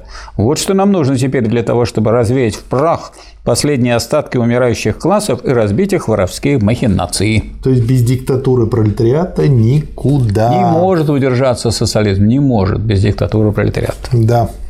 Нечего и говорить, что такие люди, страница 211, не могут иметь ничего общего с нашей партией. Это перерожденцы, либо двурушники. Да. Которых надо гнать вон из партии. Уничтожение классов достигается не путем потухания классовой борьбы, а путем ее усиления. 8 раздел «Общие выводы». Было бы ошибочно думать на основании этих успехов, что все обстоит у нас благополучно. Где те основные силы, которые обеспечили нам эту историческую победу, несмотря ни на что? 213-я страница. Это прежде всего активность и самоотверженность, энтузиазм и инициатива миллионных масс рабочих и колхозников. Это, во-вторых, твердое руководство партии и правительства. Это, наконец, особые достоинства и преимущества советской системы хозяйства, таящие в себе колоссальные возможности, необходимые для преодоления трудностей. И Сталин тут подчеркивает: мы добились такой победы, которая имеет поистине всемирное историческое значение. Люди понимали, что они построили. Это же первая страна социализма. Это возникновение новой собственности, которой не было, общественной собственности. И это, конечно, всемирное историческое значение, что, что бы ни произошло с Россией, она является первой страной социализма. И сколько бы ни было у нас социалистических стран, это обстоятельство никуда историческое не девается. Да. Ну и заключает он свою речь, вот последняя фраза мне нравится: наконец, итоги пятилетки показали, что коммунистическая партия непобедима, если она знает, куда вести дело и не боится трудностей. А на предыдущей странице 214 говорится: итоги пятилетки разбили тезис социал-демократов о том, что невозможно построить социализм в одной отдельно взятой стране. Это привет троцкистам, в том числе и нынешним троцкистам, в том числе и расплодившиеся в нашей России. Понятно, что их не будет трогать никоим образом, так сказать, наше буржуазное государство. Ну, там воюют с иностранными агентами, а это еще хуже. Следующая речь о работе в деревне. Речь от 11 января на этом же мероприятии 1933 года. Ну, чем она интересна? Тем, что здесь она имеет непосредственное отношение к тому, что сейчас принято в пропаганде называть голодомором. В чем состоит главный недостаток нашей работы в деревне за последний год, за 1932 год? Главный недостаток состоит в том, что хлебозаготовки в этом году прошли у нас с большими трудностями, чем в предыдущем году, чем в 1931 году. Объяснить это плохим состоянием урожая никак нельзя, потому что урожай у нас был в этом году не хуже, а лучше, чем в предыдущем году. В чем же тут дело? Где причины этого недостатка нашей работы? Чем объяснить это несоответствие, Михаил Васильевич? Объясняется это прежде всего тем, что наши товарищи на местах, наши деревенские работники не сумели учесть новые обстановки в деревне, созданные объявлением колхозной торговли хлебом. Именно потому, что они не учли новые обстановки, именно поэтому они не сумели перестроиться на новый лад применительно к новой обстановке. Пока не было колхозной торговли хлебом, пока не было двух цен на хлеб, государственной и рыночной, обстановка деревня была одна. С объявлением колхозной торговли хлебом обстановка должна была измениться круто, ибо объявление колхозной торговли означает легализацию рыночной цены на хлеб, более высокой, чем установлена государственная цена. Нечего и доказывать, что это обстоятельство должно было создать у крестьян известную сдержанность в деле сдачи хлеба государству.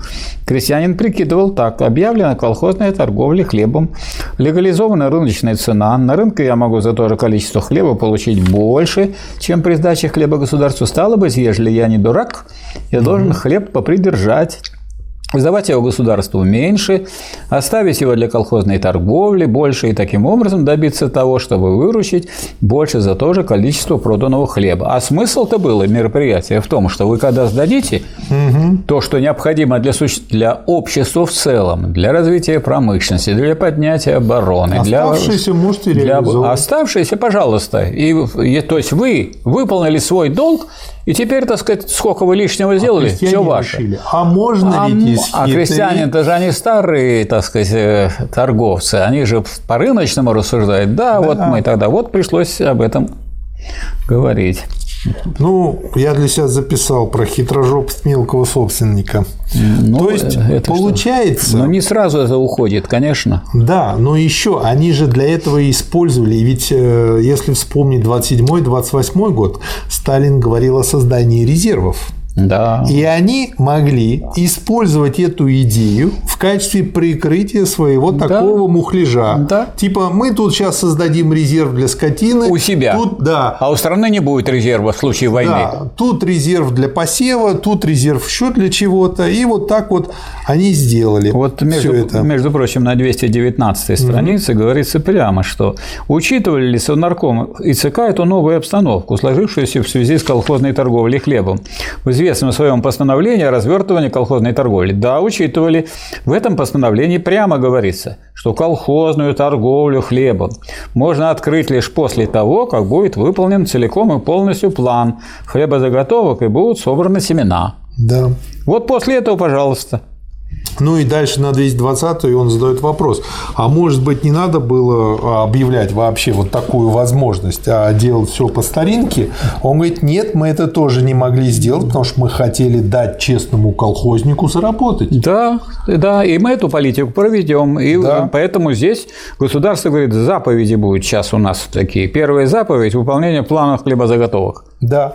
Ну и, понятно. Собственно говоря, вторая заповедь – засыпка семян. И только после выполнения этих условий можете начать и развертывать колхозную торговлю хлебом. Да. Дальше на 221 странице он говорит о второй причине недостатков нашей работы в деревне. И она состоит в том, что наши товарищи на местах, а не только эти товарищи, не поняли изменения условий нашей работы в деревне, происшедшего в связи с утверждением господствующего положения колхозов в основных хлебных районах. Вот. И что нужно это дело исправлять. На самом деле переход к коллективному хозяйству как преобладающей форме хозяйства не уменьшает, а увеличивает наши заботы о сельском хозяйстве. Не уменьшает, а увеличивает руководящую роль коммунистов. И, в общем, от самотека мы теперь переходим к планируемому хозяйству. Самотек может погубить все дело. То есть, правильно ли я понимаю, что это означает, например, вот такая аналогия: если я начал делать прививки, я должен продолжать делать прививки. Потому что как бы это означает, что если я вдруг в какой-то момент перестану делать прививки, это ухудшит мое положение относительно того момента, когда я бы вообще прививки не делал. Но если у вас есть план, а плана, в общем-то, нет. Да. Вот, поэтому он здесь на план нажимает. Посмотрите, колхоз есть крупное хозяйство, но крупное хозяйство нельзя вести без плана. Крупное хозяйство в земледелии, охватывающее сотни, а иногда и тысячи дворов, может вестись лишь в порядке планового руководства. Без этого оно должно погибнуть и развалиться. Вот вам еще одно условие при колхозном строе, в корне отличающееся от условий ведения единоличного мелкого хозяйства. Можно ли предоставить ведение такого хозяйства так называемому естественному ходу вещей, самотеку? Ясно, что нельзя. Чтобы вести такое хозяйство, надо обеспечить колхоз известным минимум элементарно грамотных людей, способных планировать хозяйство и вести его организованно. Понятно, что без систематического вмешательства со стороны советской власти в дело колхозного строительства, без ее систематической помощи наладить такое хозяйство невозможно. А что из этого следует? Из этого следует то, что колхозный строй не уменьшает, а увеличивает заботу и ответственность партии и правительства в отношении развития сельского хозяйства. Следующая, третья причина недостатков нашей работы в деревне состоит в том, что многие наши товарищи переоценили колхозы как новую форму хозяйства, переоценили и превратили их в икону. Главный недостаток состоит в том, что многие наши товарищи переоценили силу и возможность самих колхозов как новой формы организации сельского хозяйства. Они не поняли того, что колхоз сам по себе, несмотря на то, что является социалистической формой хозяйства, далеко еще не гарантирован от всякого рода опасности и проникновения в руководство колхозом всякого рода, страница 226, контрреволюционных элементов, не гарантирован от того, что при известных условиях колхозы могут быть использованы антисоветскими элементами в своих целях. Лозунг социалистической формы хозяйства нужно еще социалистическое содержание. Ну да. А вы хотите форму взять и наполнить ее старым буржуазным содержанием. Ну, Михаил Васильевич, ведь здоровому телу нужна еще и здоровая голова. Безголового тела не существует. Да. Да. Все зависит от того, какое содержание будет залито в эту форму. Вот, видите, содержание, пожалуйста. Вот это... Вот диалектика-то. Да. А Косыгин не знал ее. Ну, откуда им? При этом следует иметь в виду, страница 227, что колхозы как форма организации не только не гарантированы от проникновения антисоветских элементов, но представляют даже на первое время некоторые удобства для временного использования их контрреволюционерами. Ну, тоже понятно, там пристроили понятно, сладкое место. Всякие разные формы. Да, да. Четвертая причина, 229-я страница. А вот 228-я, смотрите, какой был лозунг. Колхозы без коммунистов. Вот какой лозунг вынашивается теперь в среде антисоветских элементов.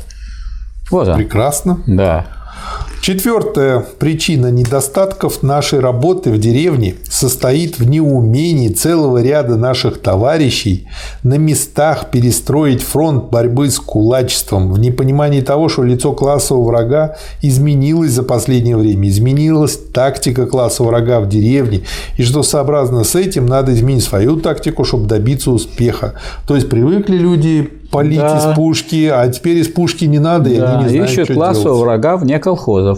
Ищут его в виде людей с зверской физиономией, с громадными зубами, с толстой шеей, с обрезом в руках. Да, как ищут кулака, каким мы его знаем из плакатов. Но таких кулаков давно уже нет на поверхности. Нынешние кулаки и подкулачники, нынешние антисоветские элементы в деревне – это большей частью люди тихие, в кавычках, сладенькие, в кавычках, почти святые, в кавычках. Их не нужно искать далеко от колхоза, они сидят в самом колхозе и занимают там должности кладовщиков, завхозов, счетоводов, секретарей и так далее. Они никогда не скажут «долой колхозы», они «за колхозы». Но они ведут в колхозах такую саботажническую, вредительскую работу, что колхозам от них не поздоровится. Да. Они никогда не скажут «долой хлебозаготовки», они за хлебозаготовки. Они только пускаются в демагогию и требуют, чтобы колхоз образовал резерв для животноводства, втрое больше по размерам, чем это требуется для дела и так далее.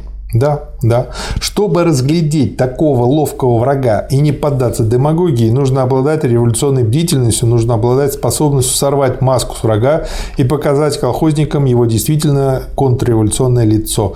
Но много ли имеется у нас в деревне коммунистов, обладающих этими качествами? А вот товарищ Сталин-то вот этими качествами обладал. Когда говорили, ну, товарищ Сталин, вас вот этот вот гражданин вводит в заблуждение. А Сталин отвечал: а почему вы думаете, что так легко ввести в заблуждение товарища Сталина?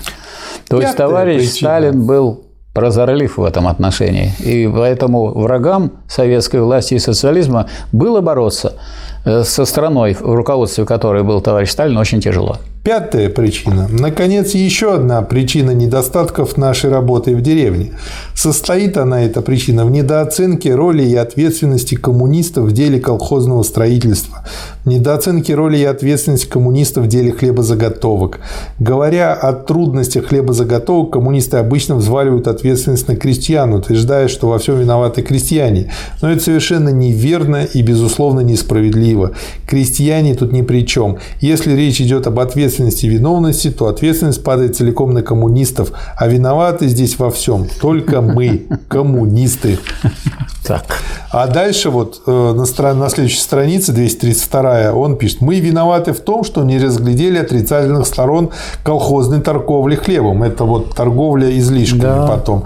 Мы виноваты в том, что целый ряд наших партийных организаций оторвался от колхозов. Мы виноваты в том, что целый ряд наших товарищей все еще переоценивают колхозы как форму массовой организации. Мы виноваты в том, что не разглядели новые обстановки и не уяснили себе новую тактику класса врага. Спрашивается, при чем тут крестьяне? Да. Можно подумать, что я нарисовал слишком мрачную картину. То есть, до этого он начинал и говорил, что можно подумать, что у нас все хорошо, а теперь можно подумать, что слишком плохо. Что у нас вся работа в деревне состоит из одних лишь недостатков. Но это, конечно, неверно. На самом деле, наша работа в деревне имеет наряду с этими недостатками целый ряд серьезнейших и решающих достижений. Но я уже сказал в начале своей речи, что в мои задачи не входит характеристика наших достижений, что я взялся говорить только о недостатках нашей работы в деревне. Можно ли исправить эти недостатки? Да, безусловно, можно. Исправим ли мы их в ближайшее время? Да, безусловно, исправим. В этом не может быть никакого сомнения. На этом у нас завершается. Как назовем выпуск, Михаил Васильевич? Смачный и короткий. Это классовая борьба в период строительства социализма. Вот. Вот это хорошо. Ну, то есть, посмотреть надо, какая она здесь. Она особая. Да. Классовая борьба при построении период построения социализма. Отлично. Это период сейчас построения социализма. Вот прям тут вот все живой. Спасибо, Михаил Васильевич. Еще не построили, а классовая борьба продолжается. А когда построят, будет классовая борьба в период социализма. Жить стало лучше. Жить стало веселее. Когда веселее живется, работа спорится. Если бы у нас был кризис, если бы у нас была безработица, бич рабочего класса, если бы у нас было нищенство, если бы наша продукция не росла, если бы у рабочих и крестьян нашей страны не было такого хорошего правительства, которое заботиться о них и считается с их нуждами. Словом, если бы жилось плохо и не весело, то никакого пустынинского движения у нас не было бы, доверяю вас. Не было.